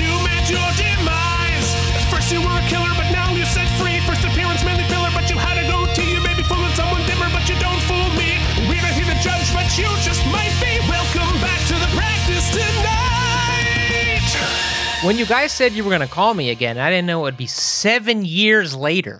Possible time of death, position of the body. I wonder if his agent even told them that he'd done the protect show before. Once they go to a scene, they lose any opportunity. There is no basis in law for that contention. What's more, my clients didn't disturb the scene. They Oh, why did they go there at all? to affirm that Cindy Burns was in fact dead. If she were still alive, they could perhaps help save her. And I would submit, Your Honor, to hold that a lawyer blows privilege by is played going to a scene. That could have Oh, potentially this is where it's John devastating Sterling Carter. effects. No lawyers would ever go to scenes, and sometimes that would mean lives would be lost. All right, look. I won't make them reveal the identity of their client, but I am ordering them to tell us where the body is. Your Honor, I won't do that. Then I'll hold you in contempt, Miss Dole. If I tell you where the body is, that could lead to discovery of the evidence, which could lead you to my client. Miss Dole, I am giving you a court order. Please don't think I'm kidding. Lindsay, he's letting you off the hook here. He's ordering you. I'm not looking to get off a hook.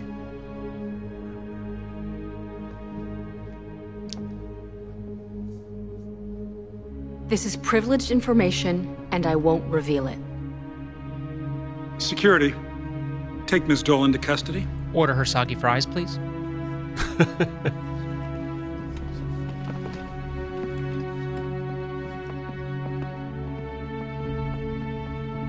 Ms. Wyatt, I am now ordering you to tell us where the body. Oh, what's she to do? Great wrinkle.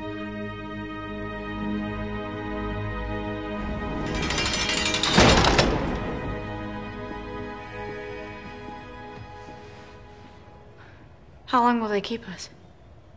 Until we tell. Or until it becomes clear we won't.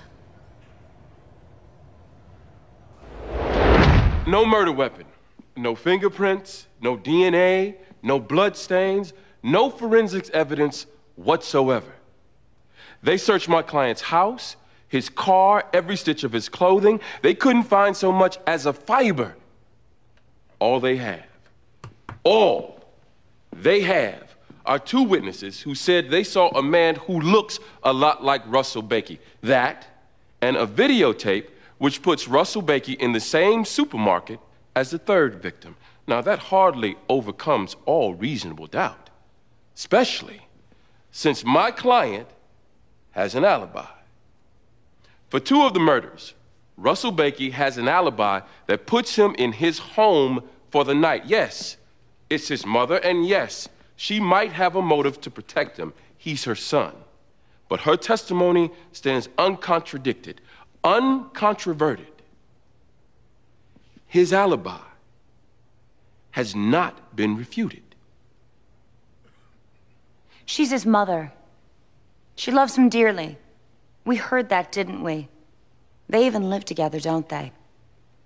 They have a very special relationship, this mother and son. Three women are dead. All three have one thing in common Russell Bakey. Two of them were last seen with him, the third in the same supermarket with him. How many more coincidences have to happen, ladies and gentlemen? Jumper cables found in his trunk. These are tools to help repair cars. Now, I suppose that's a big coincidence, too.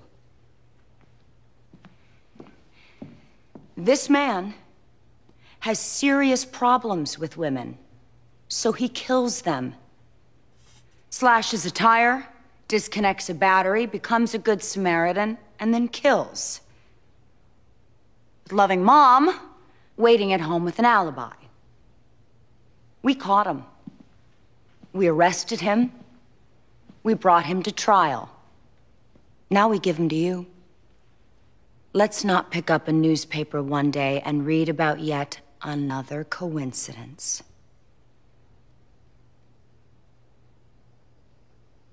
I don't know, know, like- The judge just seems determined to hold them. Great, let's Jinx. start working on an appeal. The law has to be with us here. They have a verdict. Oh, hold on, TV. everybody. They let cameras in. Mr. Holy shit! Rebecca Donaldson, he's got a scene. Yeah, it, it- she's been gone for so long you don't remember her name. Rebecca, I, I literally don't. I don't remember. Rebecca Washington. Who's Washington. Donaldson? Who the hell's Rebecca Donaldson? I don't Not know, her. Bobby. The judge just seems determined to hold them. Great, let's start working on an appeal. The law has to be with us here. They have a verdict. On TV? They let cameras in. Mr. Foreman, has the jury reached a verdict? Yes, we like your haircut. We have, Way to frame up the shot. What Looks say good. you?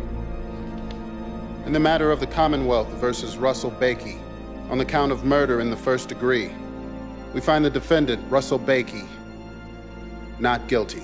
Yeah, because he's got to be in the show some more. Unbelievable. On count two, murder in the first degree, we find the defendant not guilty. On count three, murder in the first degree, we find the defendant not guilty. Thank God. Members of the jury, this concludes your service. You are dismissed with the thanks of the court. The defendant is free to go. Thank you. Let me bring you home, sweetheart. Your room is just as They're playing that sexual tension real well, Let me man. cook you a home-cooked meal. Oh yeah. Okay, They're playing it creepy as they possibly can. Thanks, Jimmy. Thank you, Eugene.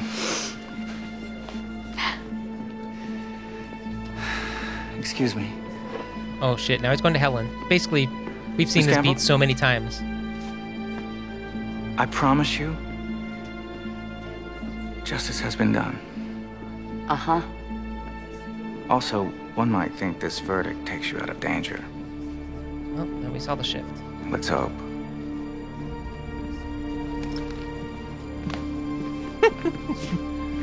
Oh, Eugene's right there. You will not. Yeah. You will not go near her. Thanks again for the good work, Eugene. We better revisit this shit.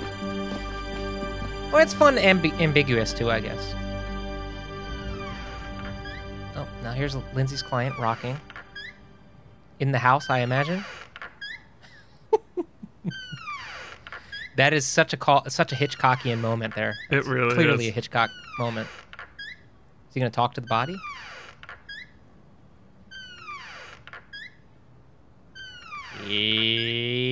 Yep. Is rocking, staring at the corpse. Oh, I love it. The to be continued. It's That's important. continued. That is important. That is important indeed. Um, all right, guys, join us back on the YouTubes uh, to uh, hear us dissect this episode. Mm. And we are back, baby. We are indeed. We have just watched the practice season 7 episode 15 Choir Boys. And, and now it is time uh, to remind you what just happened in your ears because we just listened to it together in a uh, a segment we call Mm, two, three, four. Mike has You're really gonna have to seconds send me the real remember bumper what just someday. happened on the show. Guys. Segment. Yeah, it's true. Segment. Segment. So listen, there's two cases here. We got a serial killer potential. Uh, his mom says he didn't do it, but he might be banging his mom, so we don't really know. But then he maybe sends a letter to Helen and like knows a lot about uh, uh, what happened. So he gets off. He's not guilty, so we don't know. Also, Lindsay's old client who uh, admits to killing some little girl. Lindsay knows where she is, but she doesn't tell. Uh, and so they're just waiting out in prison to see what happens next week. Hmm. So are we. It turns out. Yes. And could you, you know, maybe do that again, but just in fewer syllables? Yeah, sure, absolutely. How about a segment right. we Oh, call? Thanks so much.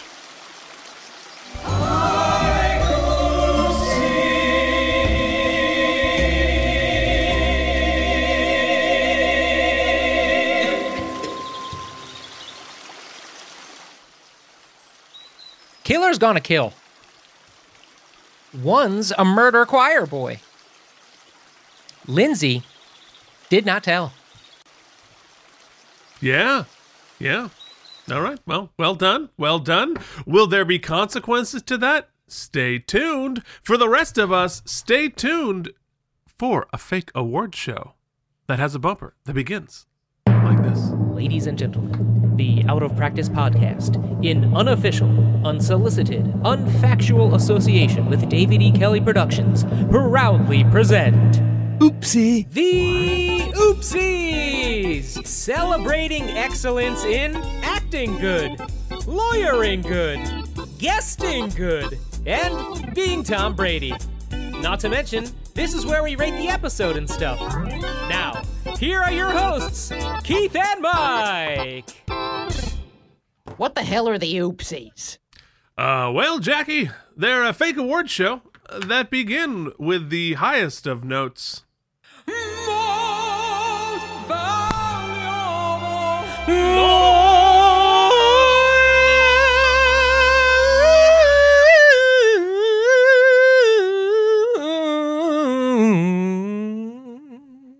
Like a fine wine, it gets better every year. Let's Y'all. uh let's MBL baby.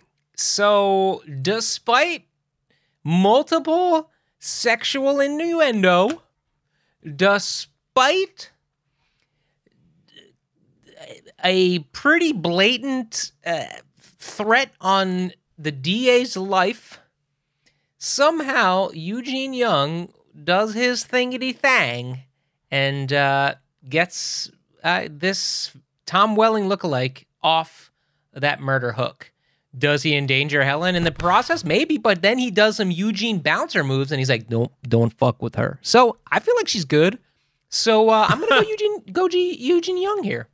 Yeah, no, I think you're right. I it's he got the the resolution that Michael Peterson should have had. We don't know that he didn't do it, but the case they put up was pretty flimsy, and despite uh, the media's circus, was able to uh, get an acquittal. So I'm not sure if I necessarily buy it.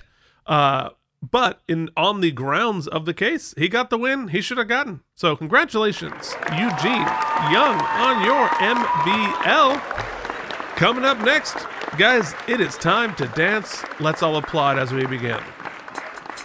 Already famous cause you've been on TV, getting a paycheck. Or the first entry on your IMDb. Way to go. But you're the best guest actor.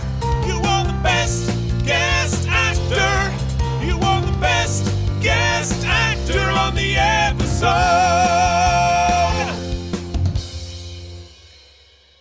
I just went to the gym for the first time in a month, so Mm. uh, I didn't really have the uh, the get up and go to get that Mike, dance done. this is my gym.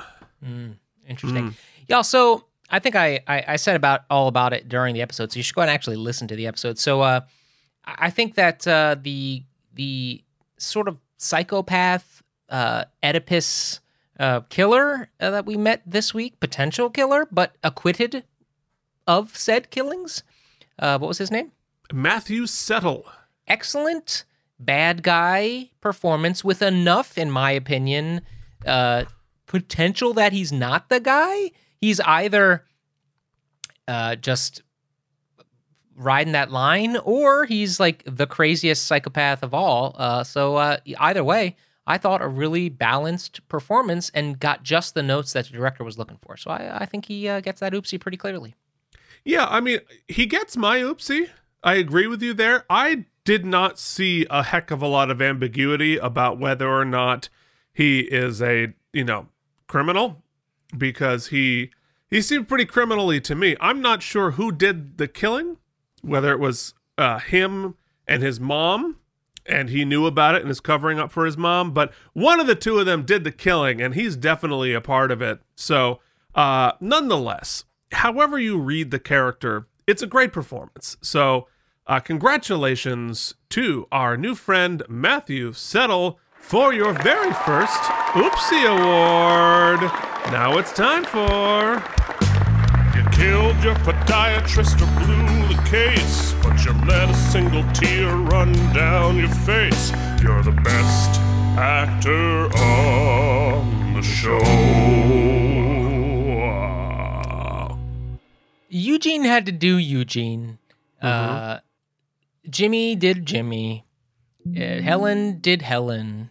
Everybody kind of did their thing. The only person who sort of like, I'd like to give the shout out to both Kelli Williams and oh man, oh man, Claire Come is the you can do Claire is the lawyer's name, Yes, you're halfway there.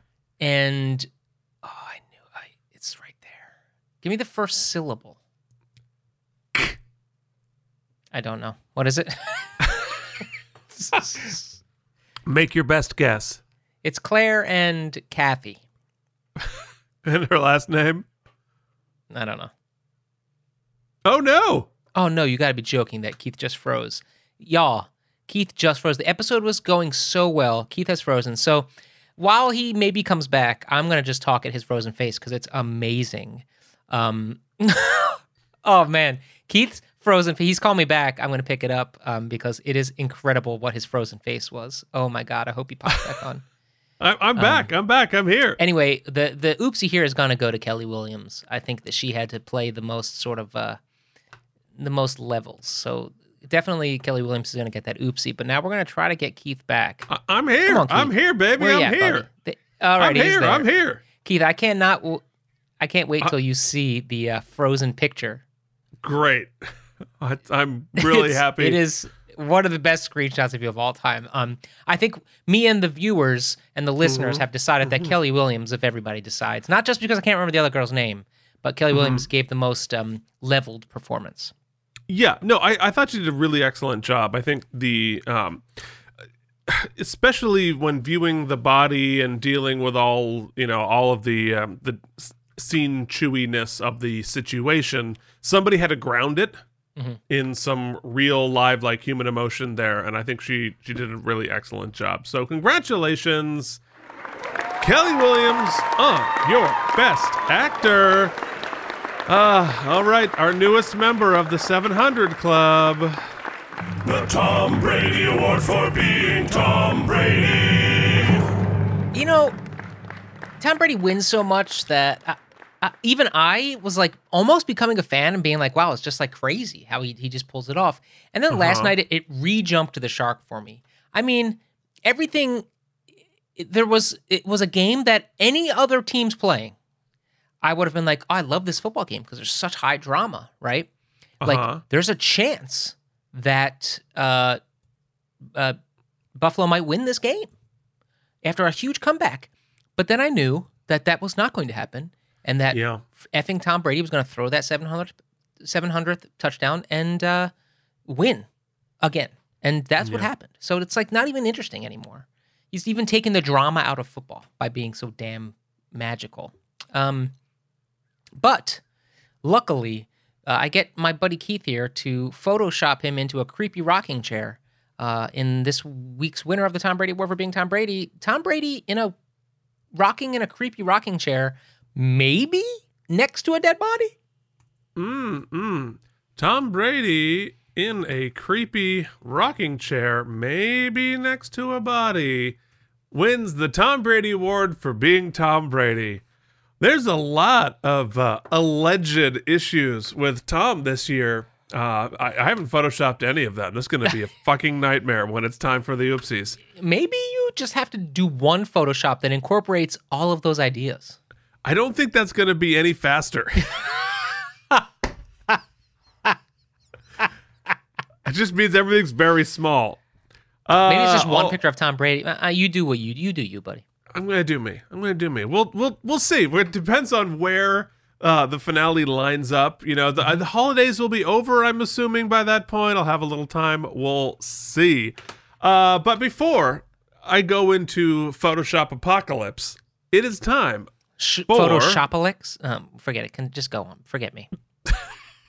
Ladies and gentlemen, it is time to announce how many spare tires this episode gets. Uh, so you know what really does help the episode is that to be continued at the end because it, as a setup for like some the resolution for for Lindsay and as you know we want to see what's going. as Keith mentioned, like no one's under the impression that hey, is, did you put my clothes in the dryer by any chance? Yeah. Sorry. welcome to my marriage, everybody. Wow, life Thank finds you so a much. I way. appreciate it, and I love you for that. Wow, that that sounded Um, so sincere. It is sincere. I love my wife, and she does a lot of things for me, and I do a lot of things for her. Keith, it is more of a it is a collaboration. Oh boy. Hello. Yeah. Oh, hey, Tux. Oh, look at Um, that guy. Charlie has still not moved from his cat cave. Yeah, well, I mean, who? If I got a man cave, I don't leave very often. So, no. Uh, the to be continued, and plus, you know, like regardless of how it plays, we know that something else is going to happen, either to Helen or we're going to find out something else with the mom and son. Like they can't, they're too good of baddies to like not to waste. So, uh, it's a good setup. Um, I think the the Lindsay case is the more interesting of them to me, uh, because that moral ambiguity that we started to explore um, about privilege and what her sort of uh, what she's required to do, what the law asks of her, and then it extends to sort of her professional pride and like the whole reason she does what she does because like like um, Helen said, not Helen, uh, Eleanor said the judge gave her an out there at the end. He gave he ordered her, and which she could have taken the easy road and just like kind of given him up. But then, what does that do to her credibility? What does that do to her to cl- her potential clients? You know, it it it it opens up a whole other bag bag of worms. So I find it really compelling and interesting because, as you kind of heard in real time, my visceral reaction is fuck that guy. Tell everybody where the little girl is and give him up. That's my visceral reaction as a person who like hates hypocrisy and wants justice served. However, you know, then you realize in real time that like if no one is going to like go to the cell, the holding cell for you, quite literally, to keep your privilege, like what what what do you got, right?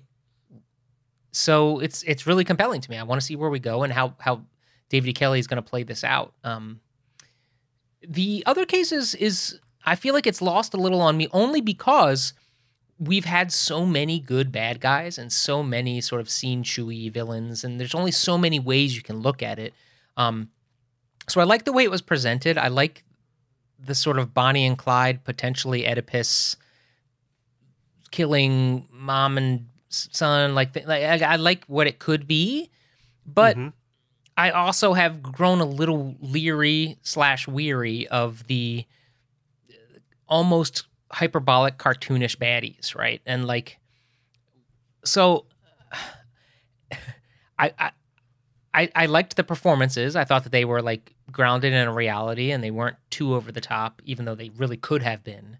Mhm. All things considered, however, like we've with with few exceptions, we've we really have never really stuck the landing with a lot of these bad guys.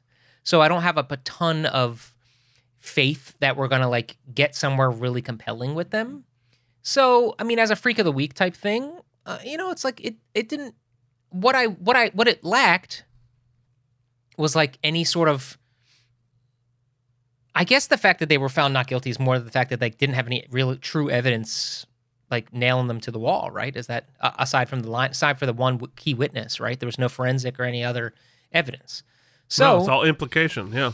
so I mean, I I find the resolution at least to be uh, satisfying. I mean, I guess they the wrinkle here is the threat to Helen. I don't know. It didn't do a lot for me. You know, outside of the performances, it didn't like compel me as much as the Lindsay in in tag team with the Lindsay case.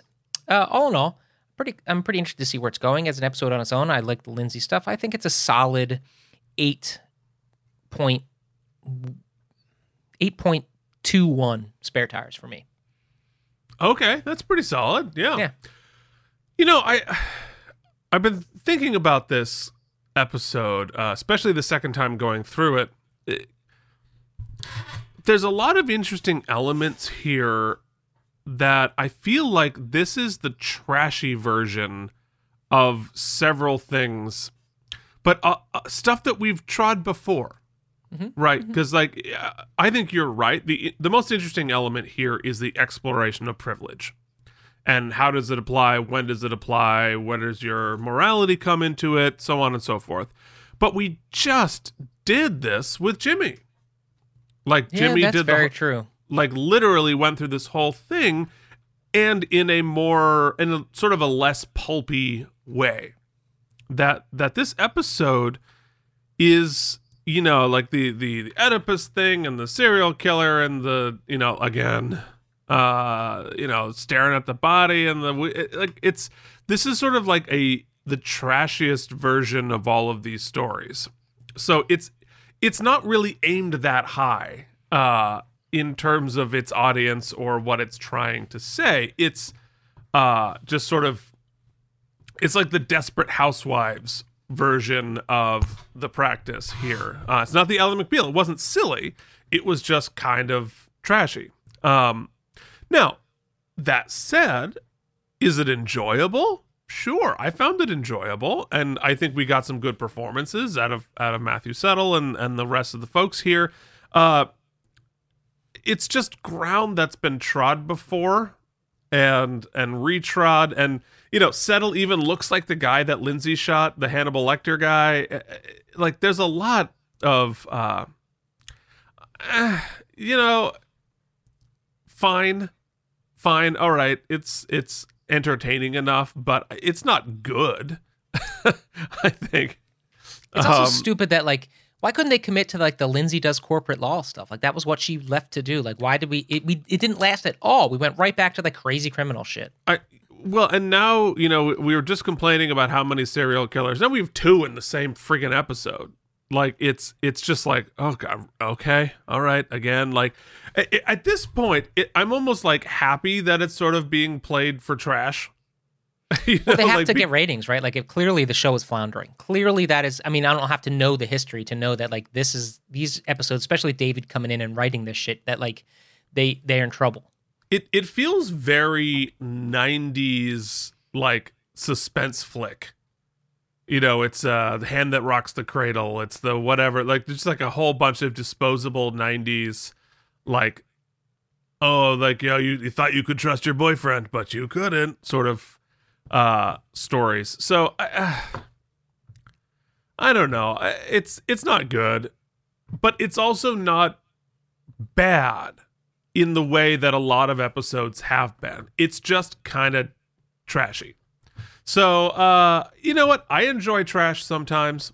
I kind of enjoyed this episode, but I'm not going to give it as high a score. I'm going to give it a like 7.3. All right. So we're gonna go like mid to upper mid sevens on the average. Yeah. Yeah. Okay. All right. Well, folks, we have only one more thing to do. I think it's fairly obvious. Mike, talk us through the Easter egg. Is it fairly obvious? Uh, if you know your cinematic history and you referenced the director previously already. Oh, it's Norman Bates. Okay. It's Norman Bates. Yeah. Okay. In the rock. oh, that's pretty clever. And is it over? Who's it? Whose face is it over? He- he's he's just lurking in Oh, the he's- background oh, creepily. Oh, that's funny. All right. Yeah, okay. see? Well, there you go. Yeah, we it's did Norman it. Bates. It's Psycho. Hey, It's that means Hitchcock. you know what I want. I know what I win. Can't even move a finger. We get to be done. We get to be done. Okay, folks.